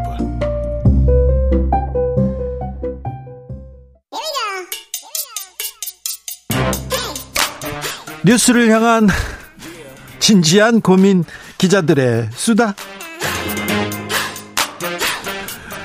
라이브 기자실을 찾는 오늘의 기자는 은지옥이요. 시사인 김은지입니다. 네. 아우 박주 박주민 의원이 참 많이 성장하셨네. 네. 아, 공영방송 KBS라면 시청 청취율이 안 나와도 해야 될 아, 부분들이 우리는 할 있죠. 말은 하죠. 예, 예. 할 말은 하죠. 근데 박주민 어, 의원하고 저하고 동갑인데요. 저는 반말을 하고 얘는 존댓말을 하고 그런 사이가 굉장히 오래됐거든요. 근데 서로 존중하는 사이입니다. 네. 그런데 네, 아무튼 네. 박주민 열심히 한다 얘기하는데 네 많이 성장하셨네. 네.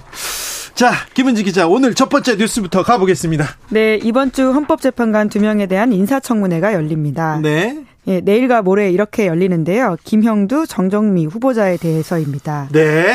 이선의 이석태 재판관이 이제 물러나게 되고요. 네. 김명수 대법원장이 지명한 인사라고 할 수 있는데 네. 두 사람에 대해서는 현안에 대한 질문들이 좀 집중될 것으로 보이는데요. 네. 지난주에 이제 헌법재판소가 이른바 검수완박 법안 관련해서 결정한 내용들이 있지 않습니까? 예. 이에 대해서 벌써부터 이제 서면 답변이 왔는데요. 네. 관련해서 김영두 재판관은 모범 답안에 가까운 이야기를 하긴 했습니다. 경 찰과 검찰 사이 이해관계를 떠나서 전문가와 국민의 의견을 수렴해 합리적으로 결정돼야 하고 국민의 공감대를 형성할 충분한 토의를 거칠 필요가 있다라고 하는 것인데요. 아, 모범답 안 쓰셨네요. 네, 이제 하지만 이미 이게 좀 결정이 난 사안이다 보니까 더 자세하게 이야기하는 것은 어렵다라는 사실 양해해 달라라고 했습니다. 아유, 네, 정치적으로 쓰셨는데 다른 사안도 또 어, 물어보겠죠? 네, 이 부분에 있어서는 조금 더 이제 자기 입장을 밝히신 것으로 보이는데요. 강제동원 관련해서 최근에 정부가 내놓은 제3자 변제 방식에 대해서는 피해자의 견해를 존중하는 것이 가장 중요하다라고 아, 이야기했습니다. 네. 근데 아무래도 대법원 취지를 사실상 정부가 따르지 않았다라는 비판이 있기 때문에 고위 법관으로서의 어, 이야기다라고 이해할 수도 있을 것 같은데요.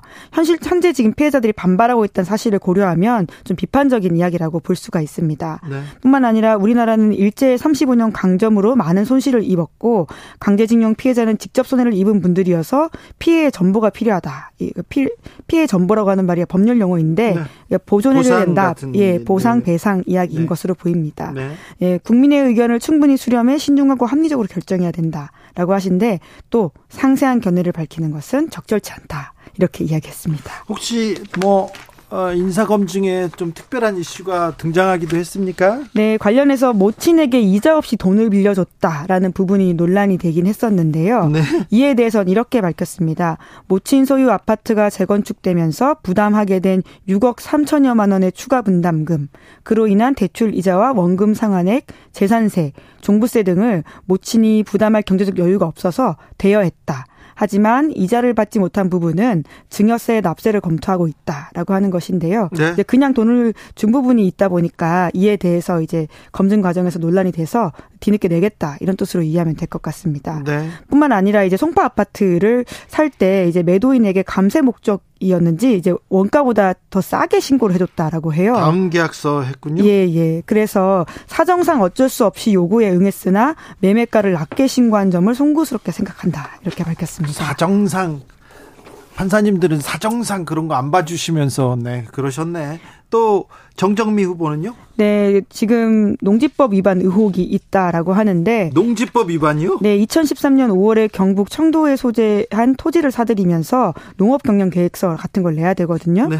여기에는 자기 노동력을 활용해서 영농에 종사할 것이다 이렇게 밝혔는데 아이고. 예, 실제로는 판사 업무를 계속했고요. 네. 농사를 지은 것은 후보자의 부친이라고 합니다. 아, 예, 예, 이런 상황에 대해서 정 후보자는 서류 부분은 부친이 처리해서 상세하게 알지 못하지만 청문회에서 소송에서 소상히 밝히겠다라고 했다고 합니다. 알겠습니다. 아무튼 이번 청문회는 뭐 개인의 신상보다는 정치적인 이슈를 어떻게 보느냐 그런 질문이 집중될 것 같습니다. 네, 그렇습니다. 다음 뉴스로 가보겠습니다. 예, 뇌물 검사에 대한 손해배상 청구가 기각됐다라고 합니다. 무슨 내용입니까? 네, 한겨레 신문 보도인데요. 전직 검사가 어, 현역 현역일 때 기소를 대가로 뇌물을 받았다.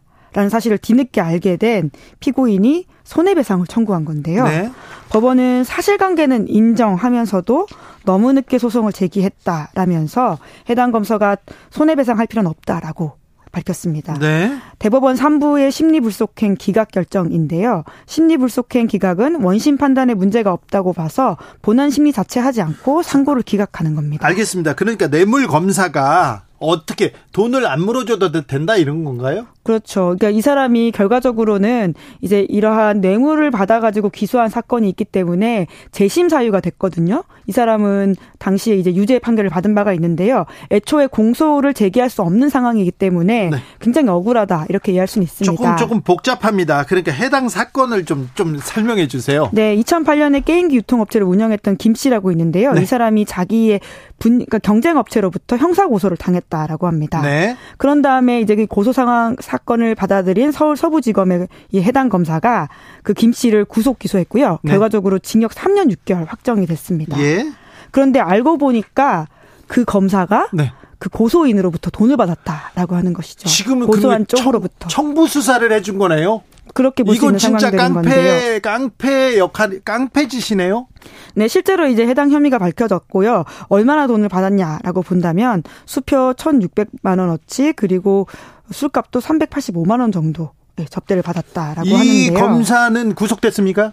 네, 그 재판을 받아가지고는 실제로 유죄가 나오긴 했는데요. 네. 하지만 이게 뒤늦게 밝혀진 상황이어서 이미 검사 옷을 벗어가지고 검사로서는 징계를 받지 않았다라고 합니다. 징계를 받을 것 같으니까 지금 빨리 지금 변호사를 개업하고 검사 옷을 벗으니까 징계를 안 받은 거 아니에요. 이렇게 유죄가 판 확정될 것 같은 사람들은 사표 수리를 안 하고 조사를 하는 게 맞는데 이 사람 봐준 거 아니에요. 뭐 이제 그런 의심을 살 수밖에 없는 상황이긴 이 한데요. 검사니까 자기네들끼리 봐준 거 아닙니까? 그렇게 보입니다. 네, 그 결과적으로 이 뇌물 받고 기소한 사건으로 그 감옥을 온 사람으로서는 억울한 상황이기 때문에 억울하죠. 예, 재심을 청구했었는데요. 실제 재심이 받아들여졌습니다. 네. 그리고는 그것뿐만이 아니라 본인이 겪은 부당함에 대해서 이제 돈을 물려내야 된다라는 한 소송을 구상권 냈는데 청구해야겠죠. 네, 그런데 이제 손해배상 청구는 결과적으로 받아들여지지 않았습니다. 네, 검사 네. 시간이 너무 지났다라고 하는 것이죠. 네. 아, 참. 소멸시, 소멸시효 여기 나. 그러니까 이 검사는 어떻게 된 거예요? 뇌물 받고, 뇌물 받고 이게 청부 수사를 한, 청부 수사를 한 검사는 징계도 안 받았다. 아, 하지만 이제 형사처벌은 받았습니다. 네. 뒤늦게 요 사건이들이 이제 불거져가지고요. 구속됐어요? 어, 구속 여부는 한번 체크를 해봐야 되겠습니다. 네. 한번 보자고요. 아, 정말 나쁜데. 이 검사가 뭐, 어? 검사가 이거 뭐 대신 이렇게 보복하고 막 대신 수사를 해주면 이게 깡패지 검사입니까? 깡패네요, 깡패. 깡패 검사 얘기였습니다. 마지막 뉴스는요? 네, 미중 사이의 앱 외교 전쟁이 시작됐다라는 말이 나옵니다. 어떤 겁니까? 네, 틱톡이라고 아마 들어보셨을 텐데요. 아유, 요새 젊은 사람들은 다 틱톡 본다면서요? 네, 전 세계적으로 MZ 세대한테 인기 있는 앱입니다. 네. 근데 이게 중국 앱이거든요. 네, 중국 앱이죠. 네, 이제 그러다 보니까 미국 내에서 지금 틱톡을 전면 금지해야 된다라는 법이 추진되고 있는 상황인데 네. 예, 미중 사이 다양한 경쟁이 심지어 앱으로까지 번졌다라고 이해할 수 있습니다.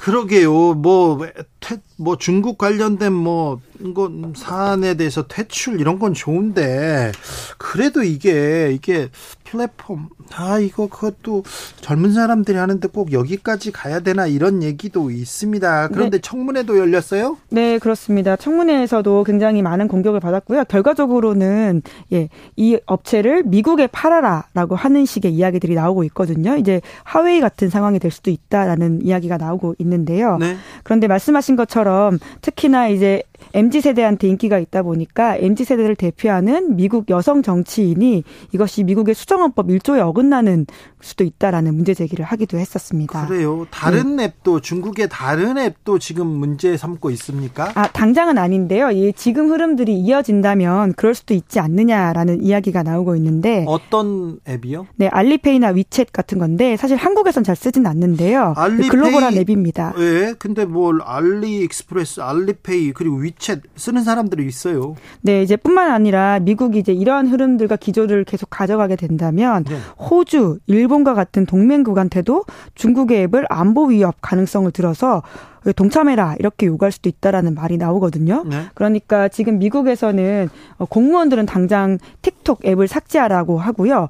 그뿐만이 아니라 미국 전역에 이걸 금지해야 된다라는 목소리가 나오고 있는데 다른 나라에까지 그렇게 할 수도 있다는 거죠. 그런데 이거 미국이 너무 일방적으로 이렇게 나서는 거 아닌가? 이거 어뭐 국민의 기본권 침해하는 거 아닌가? 이런 생각도 드는데요. 네, 이제 물론 이제 이런 중국 앱이 특히나 정보들을 다 수집해 가지고는 중국 정부에 넘긴다라는 의심들이 아주, 아주 짙고요. 네. 관련된 보도들도 있습니다. 그러다 보니까 그런 해소 어, 어떤 안보 불안을 해소해 주는 게 먼저라는 생각이 들긴 하지만 실제적으로 아까 말씀드린 것처럼 이렇게 아예 앱을 정, 결정하는 게 맞느냐라는 이야기가 미국 내에서도 나오고 있는데요. 네. 오카시오 코르테즈 미국 민주당 하원 의원이 굉장히 유명한 아, 이분 뭐 대표적인 진보의 기수입니다. 지금 네. 아주 젊은데요. 젊은 아이콘 같은 정치인입니다. 네, 이제 그 정치인이 틱톡 자기 계정에다, 계정에다가 반대 목소리를 올렸습니다. 네. 정부가 틱톡 금지 같은 중대한 결정을 내리려면서 대중도 왜 그런 결정이 정당한지 알아야 하고 관련 정보 공유해야 된다. 정치권이 성급하게 1억 5천만 미국인 사용자에게서 틱톡을 빼앗으려고 한다. 이렇게 비판을 했다라고 합니다. 아, 이분 뭐 출마할 때부터 당선될 때부터 굉장히 좀 센세이션 일으켰는데 지금도 열심히 하고 있습니까? 네, 그렇습니다. 말씀하신 것처럼 진보 정치권의 아이콘이라고 할 수 있는 인사인데요. 그러니까 왜 이렇게 AOC 의원이 이런 말 하냐라고 볼 경우에는 미국 내에서는 이제 틱톡 금지해야 된다라는 의견들은 한 절반 가량 된다라고 하는데요. 하지만 MZ 세대에서는 반대가 훨씬 더 많다라고 합니다. 네. 이제 그러다 보니까 이러한 여론들을 좀 의식한 게 아니냐라는 분석도 나오고 있습니다. 여기까지 들을까요? 네, 기자들의 수다 시사인 김은지 기자와 함께했습니다. 감사합니다. 네, 고맙습니다. 교통정보센터 다녀오겠습니다. 김민혜 씨.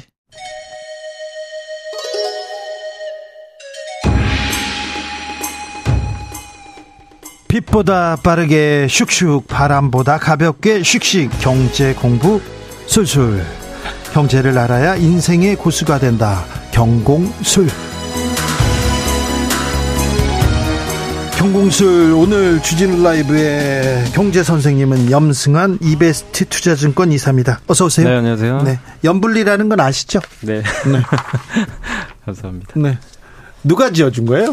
아, 우연히 이제 그 유튜브에서 네. 몇몇 그 시청자분들이 네. 좀 친절하다. 그래서 아, 친절하죠. 네, 그래서 이제 그리고 또 잘 얘기 정확하게 얘기해 아유, 주시니까. 자, 그런데 네. 자, 경제 저점 바닥은 아 경제 저점이요. 네. 경제 주 원래 바닥은 어디입니까? 경제 저점은 지금 좀 각 국가별로 좀 다른데 네. 한국은 일단 이제 2분기로 보고 있고요. 네. 2분기 정도부터는 좀 바닥 찍고 네. 돌아설 걸로 좀 보고 있고 이제 그렇게 보는 근거는 이제 중국이 우리나라 우리나라 좀 중국에 의존을 좀 많이 하잖아요. 그 근데 중국 수출이 안 된다면서요. 점점 안 되긴 어렵다면서. 해도 네. 그래도 작년에 마이너스였잖아요. 네. 작년에 중국이 우리를 도와줄 수도 없었죠. 네, 다- 뭐 셧다운 셧. 네. 근데 이제 올해는 적어도 플러스가 나니까 네. 당연히 그것만 해도 작년보다 우리나라 경제는 당연히 호재가 되고 아, 그렇군요. 또 한국은 요즘엔 물론 뭐 아직 경기가 좋은 건 아닌데 네. 금리가 이렇게 오르는 구간에서는 경기가 어쨌든 좋을 수가 없거든요. 네네. 금리 자꾸 올리니까. 네. 근데 지금 이제 어쨌든 이제 미국의 은행 리스크가 좀 커졌잖아요. 네. 그 지금 무슨 얘기가 나오면 7월에 미국이 금리 인하할 수도 있다. 금리 인하요? 예, 인하까지 얘기가 나와요. 지금 시장은 그렇게 예상을 하고 있어요. 네. 그러면 결국 하반기에는 이제 이런 좀 유동성 면에서 숨통이 튀기 때문에 결국 경기 저점 한 2분기 정도는 되지 않을까. 이거는 또뭐 꼭 저희 증권가에서 분석한 건 아니고 한국은행에서도 올해 뭐 전망치를 낮추긴 했지만 네. 상저하고로 보고 있거든요. 네. 경제 전망을. 그래요. 그래서 하반기가 더 좋기 때문에 네. 상반기에 어쨌든 한 2분기 중에 저점 나오지 않을까 그래요. 미국의 기준 금리 올랐습니다. 0.25% 포인트 올랐고요. 그리고 파월 연준 의장 연내 금리 인하 없다. 네. 이렇게 얘기했는데도 그러니까 시장은 그걸 안 믿어요. 안 믿어요. 아예 믿지도 않고 네. 지금 시장에서 예상하는 건 뭐냐면 이제 은행위기가 터졌잖아요, 갑자기. 예. 은행 위기가 처음에는 네.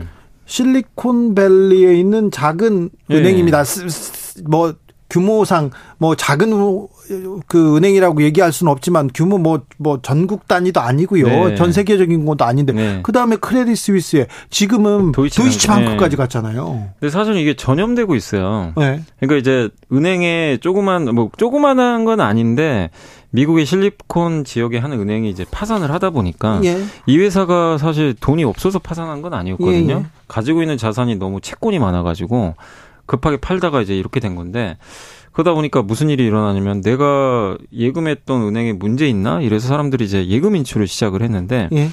이게 미국에서 번져나가서 크레딧 스위스까지 간 거죠. 네. 크레딧 스위스는 예전부터 좀 약간 리스크 있다라고 많이 알려졌던 은행이에요. 스위스 은행인데 예. 너무 투자를 많이 해놓은 거죠.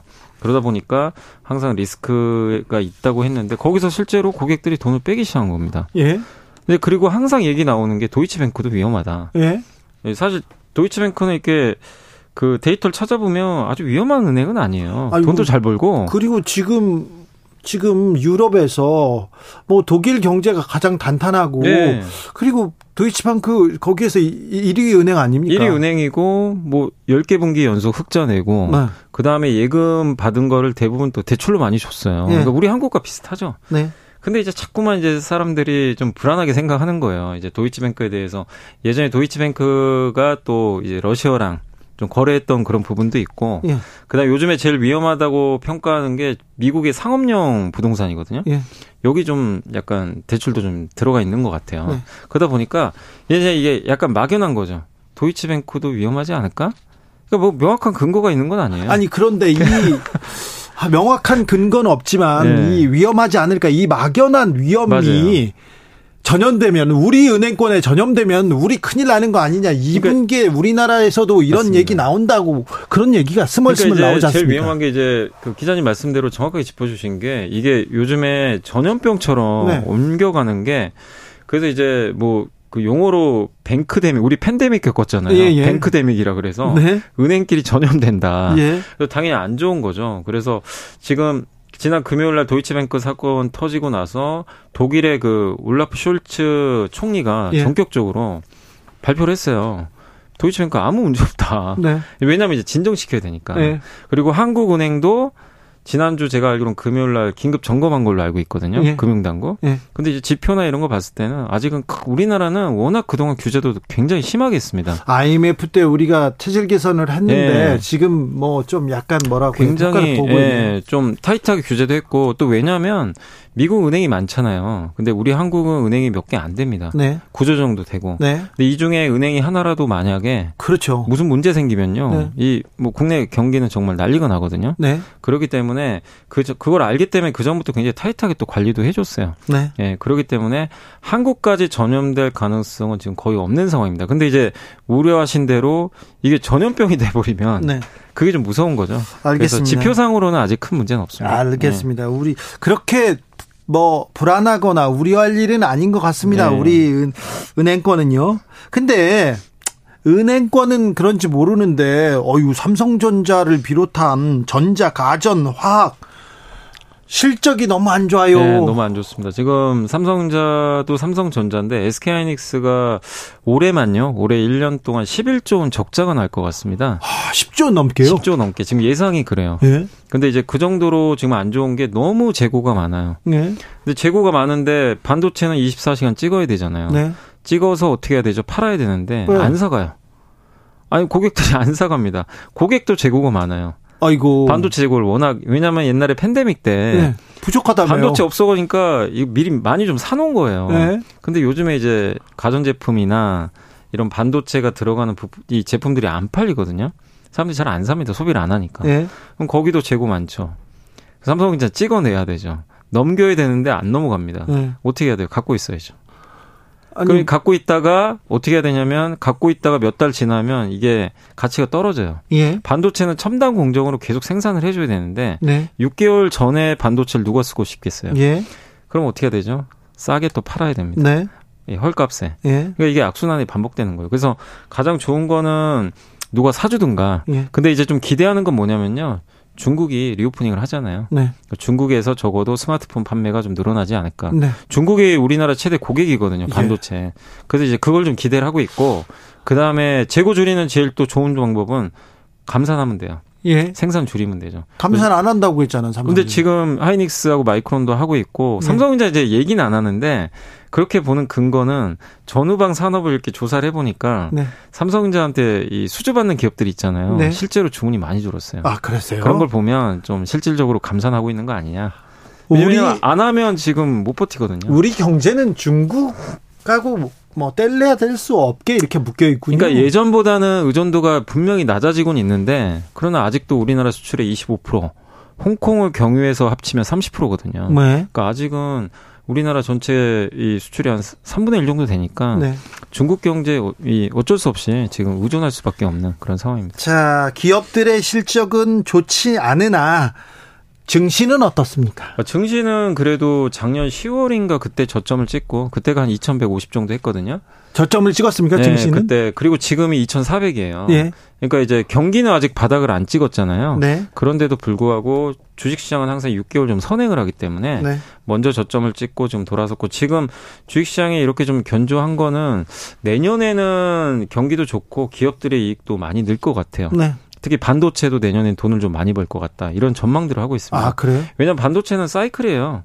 재고 줄고 결국 재고는 줄거든요. 네. 수요도 늘고 예. 그러면은 결국 내년에는 내년에는 무조건 반대, 좋다. 반대로 된, 되는 거죠. 근데 그걸 지금 선반영해요. 네. 주가는 항상 그러, 그러다 보니까 그래서 주식 시장과 현실은 좀 괴리가 커요. 네. 지금 안 좋아 보이는데 하이닉스가 제가 11조 적자난다 그랬잖아요. 주가는 주가가 지금 그 불과 한 일주일 전에 7만 5천 원인가 했거든요. 지금 8만 6천 원까지 올라왔어요. 오히려 또 올라요. 실적이 나왔는데도 실적이 이제 안 좋을 거로 예상을 하는데도 네. 주가 반대로 올라갑니다. 아, 그렇군요. 그러니까 이게 미리 좀 선반영을 하는 거죠. 아무튼 네. 음, 주식 시장은 바닥을 찍고 아, 좀 견조하다. 네. 지금은 예. 아, 견고하게 미래로 가고 있다. 예. 이렇게 봐야 되는 네네. 거군요. 알겠습니다. 그런데 음, 왜 금값이 왜 이렇게 아, 금이 이제? 올라가는 이유는 금이 전 세계 제일 안전한 자산이잖아요. 네. 그러니까 이제 뱅크런이 일어났잖아요. 네. 그러니까 전 세계가 봤을 때 이 은행에 놓는 돈도 위험하고 거기다가 이 SVB가 이 실리콘밸리 뱅크가 파산한 게 세상에서 제일 안전하다는 국채를 갖고 있었어요. 미국 예. 국채. 네. 미국 국채에 투자했는데 망했어요. 국채도 못 믿겠다. 네. 그럼 어디로 가죠? 제일 안 망할 것 같은 거. 금이요? 금입니다. 그래서 항상 이런 위기가 터지면 금으로 일단 돈이 몰려요. 네. 네, 그리고 보통 미국의 그 이 금값은 또 미국 연준에서 금리 인상을 이제 중단하거나 네. 인하를 할 때 또 괜찮거든요. 근데 지금 이제 기준금리 인상이 이번에 거의 끝났다. 라고 좀 보고 있어서 네. 그런 연유로 지금 금값이 굉장히 좋은 상황입니다. 금값 금값이 금값이네요. 네. 네. 금 강세고요. 네. 그다음에 어떤 주식이 또 강세입니까?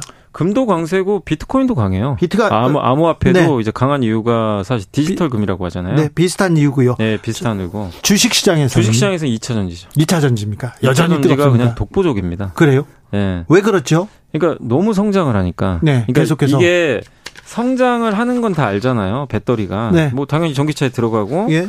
특히 이제 미래가. 예, 미래가 훨씬 더 밝기 때문에 이거는 이제 다들 인정하시는데 이게 그 제일 중요한 게 이 성장이 지속성이 있냐가 더 중요하거든요. 예. 이게 유지될까? 예. 제일 싫어하는 게 주식시장에서 경쟁자가 뛰어드는 거예요. 예. 나 이제 여기가 좋으니까 서로 막 하려고 예. 뛰어들잖아요. 그럼 서로 이제 안 좋아지기도 하는데 네. 이 배터리 시장은 좀 다른 게 아무나 못 만들고요. 기술력이 또 예. 근데 중국과 한국이 엄청 경쟁을 하는데 미국의 규제로 인해서 중국이 미국으로 못 갑니다. 아, 그래서 우리 못 가요. 아, 그렇구나. 그러니까 중국 배터리는 미국에 입성할 수가 없어요. 지금. 아니 근데 중국 배터리가 굉장히 또 뭐 앞서 달린다. 네, 이렇게 일위입니다. 얘기했는데 왜 우리 주식 뭐 2차 전지가 뛰지 그런데 아 미국 미국이 그 인플레이션 감축 법안에 네. 이제 중국산 제품을 사실상 쓰지 말라는 법안이거든요. 아 보조금 안 준다. 네, 이 2차 얘기죠. 전지 너무 뛰었다 거품이다 이렇게 얘기하는데 꼭 그렇게 볼 일은 아닌가요? 아니 그러니까 이게 지금 올해 실적을 놓고 볼게요. 올해 예상 실적 놓고 보면 당연히 그건 거품이에요. 올해 네. 그래요? 실적은. 그런데 근데 주가가 이 2차 전지는 지금 2년 후의 실적을 미리 당겨요. 네. 지금 2년 후로 보면 합리적이에요. 예 그래서 올해로 볼 거냐, 2년 후로 볼 거냐인데 엄청 성장하는 산업이니까 네.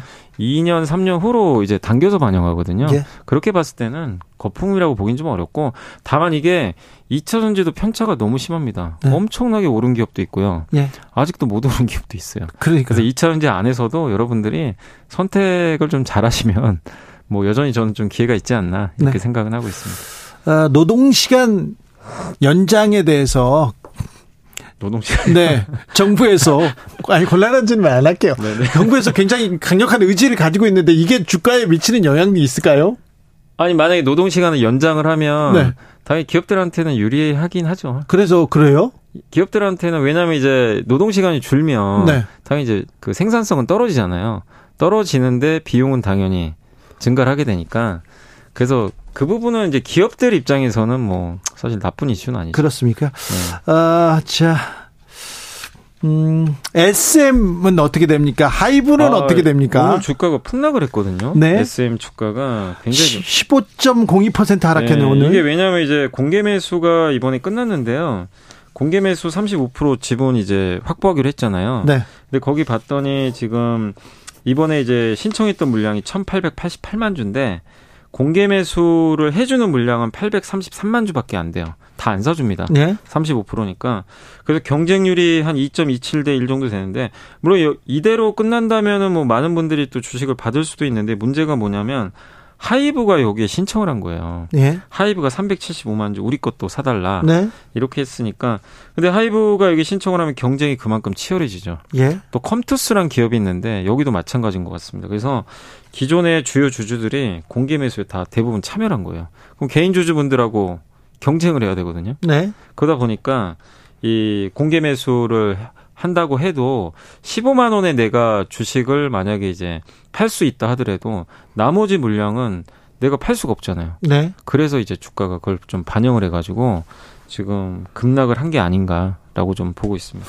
어, 전체적으로 이 엔터테인먼트 관련 주식은 어떻습니까? 이 요즘? SM 그 이슈가 생기고 나서 많이 올라갔어요. 다 같이 다 따라서. 같이 올랐어요? 네, 올랐는데 다 같이 떨어지겠네요. 지금 좀. 다 같이 떨어지지는 않고요. SM만 떨어져요. 그래요? SM하고 하이브만. 네. 왜냐하면 이제 SM은 이 이슈 때문에 올랐다가 이게 이제 끝났잖아요, 사실. 그래서 좀 빠지는 거고 하이브는 이번에 신청을 했는데 15만 원에 어쨌든 파는 건 이익인데 지금 나머지 지분은 못 팔잖아요. 네. 다팔 수 있는 게 아니니까 예. 그거 계산해 보니까 오히려 손해를 볼 것 같아요. 네. 그 주가 빠졌고 반면에 JYP랑 YG엔터는 이쪽 이슈랑은 사실 무관하잖아요. 네. 뭐 지분 경쟁이 있던 것도 아니고 여전히 뭐 평가도 긍정적이라서 JYP랑 YG엔터는 그렇게 주가가 큰 변동 없이 뭐 엄청 오른 건 아니지만 네. 큰 영향 없이 그냥 제갈 길을 가고 있다 라고 좀 보고 있습니다. 지금 이제 그러면 내년이나 올 하반기 아니 올 올해 뭐 저점을 찍을 것 같으니까 주식 투자하는 거는 괜찮겠어 이렇게 생각하시는 분들이 있을 거 아니에요. 네네네. 어디 쪽을 주목해야 됩니까? 아 저는 이제 두 개로 나눠서 말씀을 드리면 일단 성장하는 쪽은 저는 반도체 같아요. 반도체. 왜냐면 반도체 이제 인공지능 우리 챗 GPT도 써보신 분도 계시겠지만 네. 여기 반도체 없으면 못 하거든요. 네. 이쪽 수요가 늘겠죠 당연히. 어 그런데 뭐 엔비디아니 뭐또 대만 네. 내에 있는 회사들은 이렇게 그거 수혜주로 이렇게 주식이 오른 주가가 근데 오른다는데 왜냐하면 거기는 비중이 그쪽이 크니까. 아, 근데 예. 한국은 아직은 비중이 낮지만 근데 그 인공지능 반도체 메모리도 반드시 들어가야 돼요. 네. 그래서 저는 그쪽이 결국 사이클상 네. 괜찮다. 반도체 반도체 좋고 네. 그 다음에 하나 더 말씀드리면 배당 많이 주는 기업들. 배당이요. 예.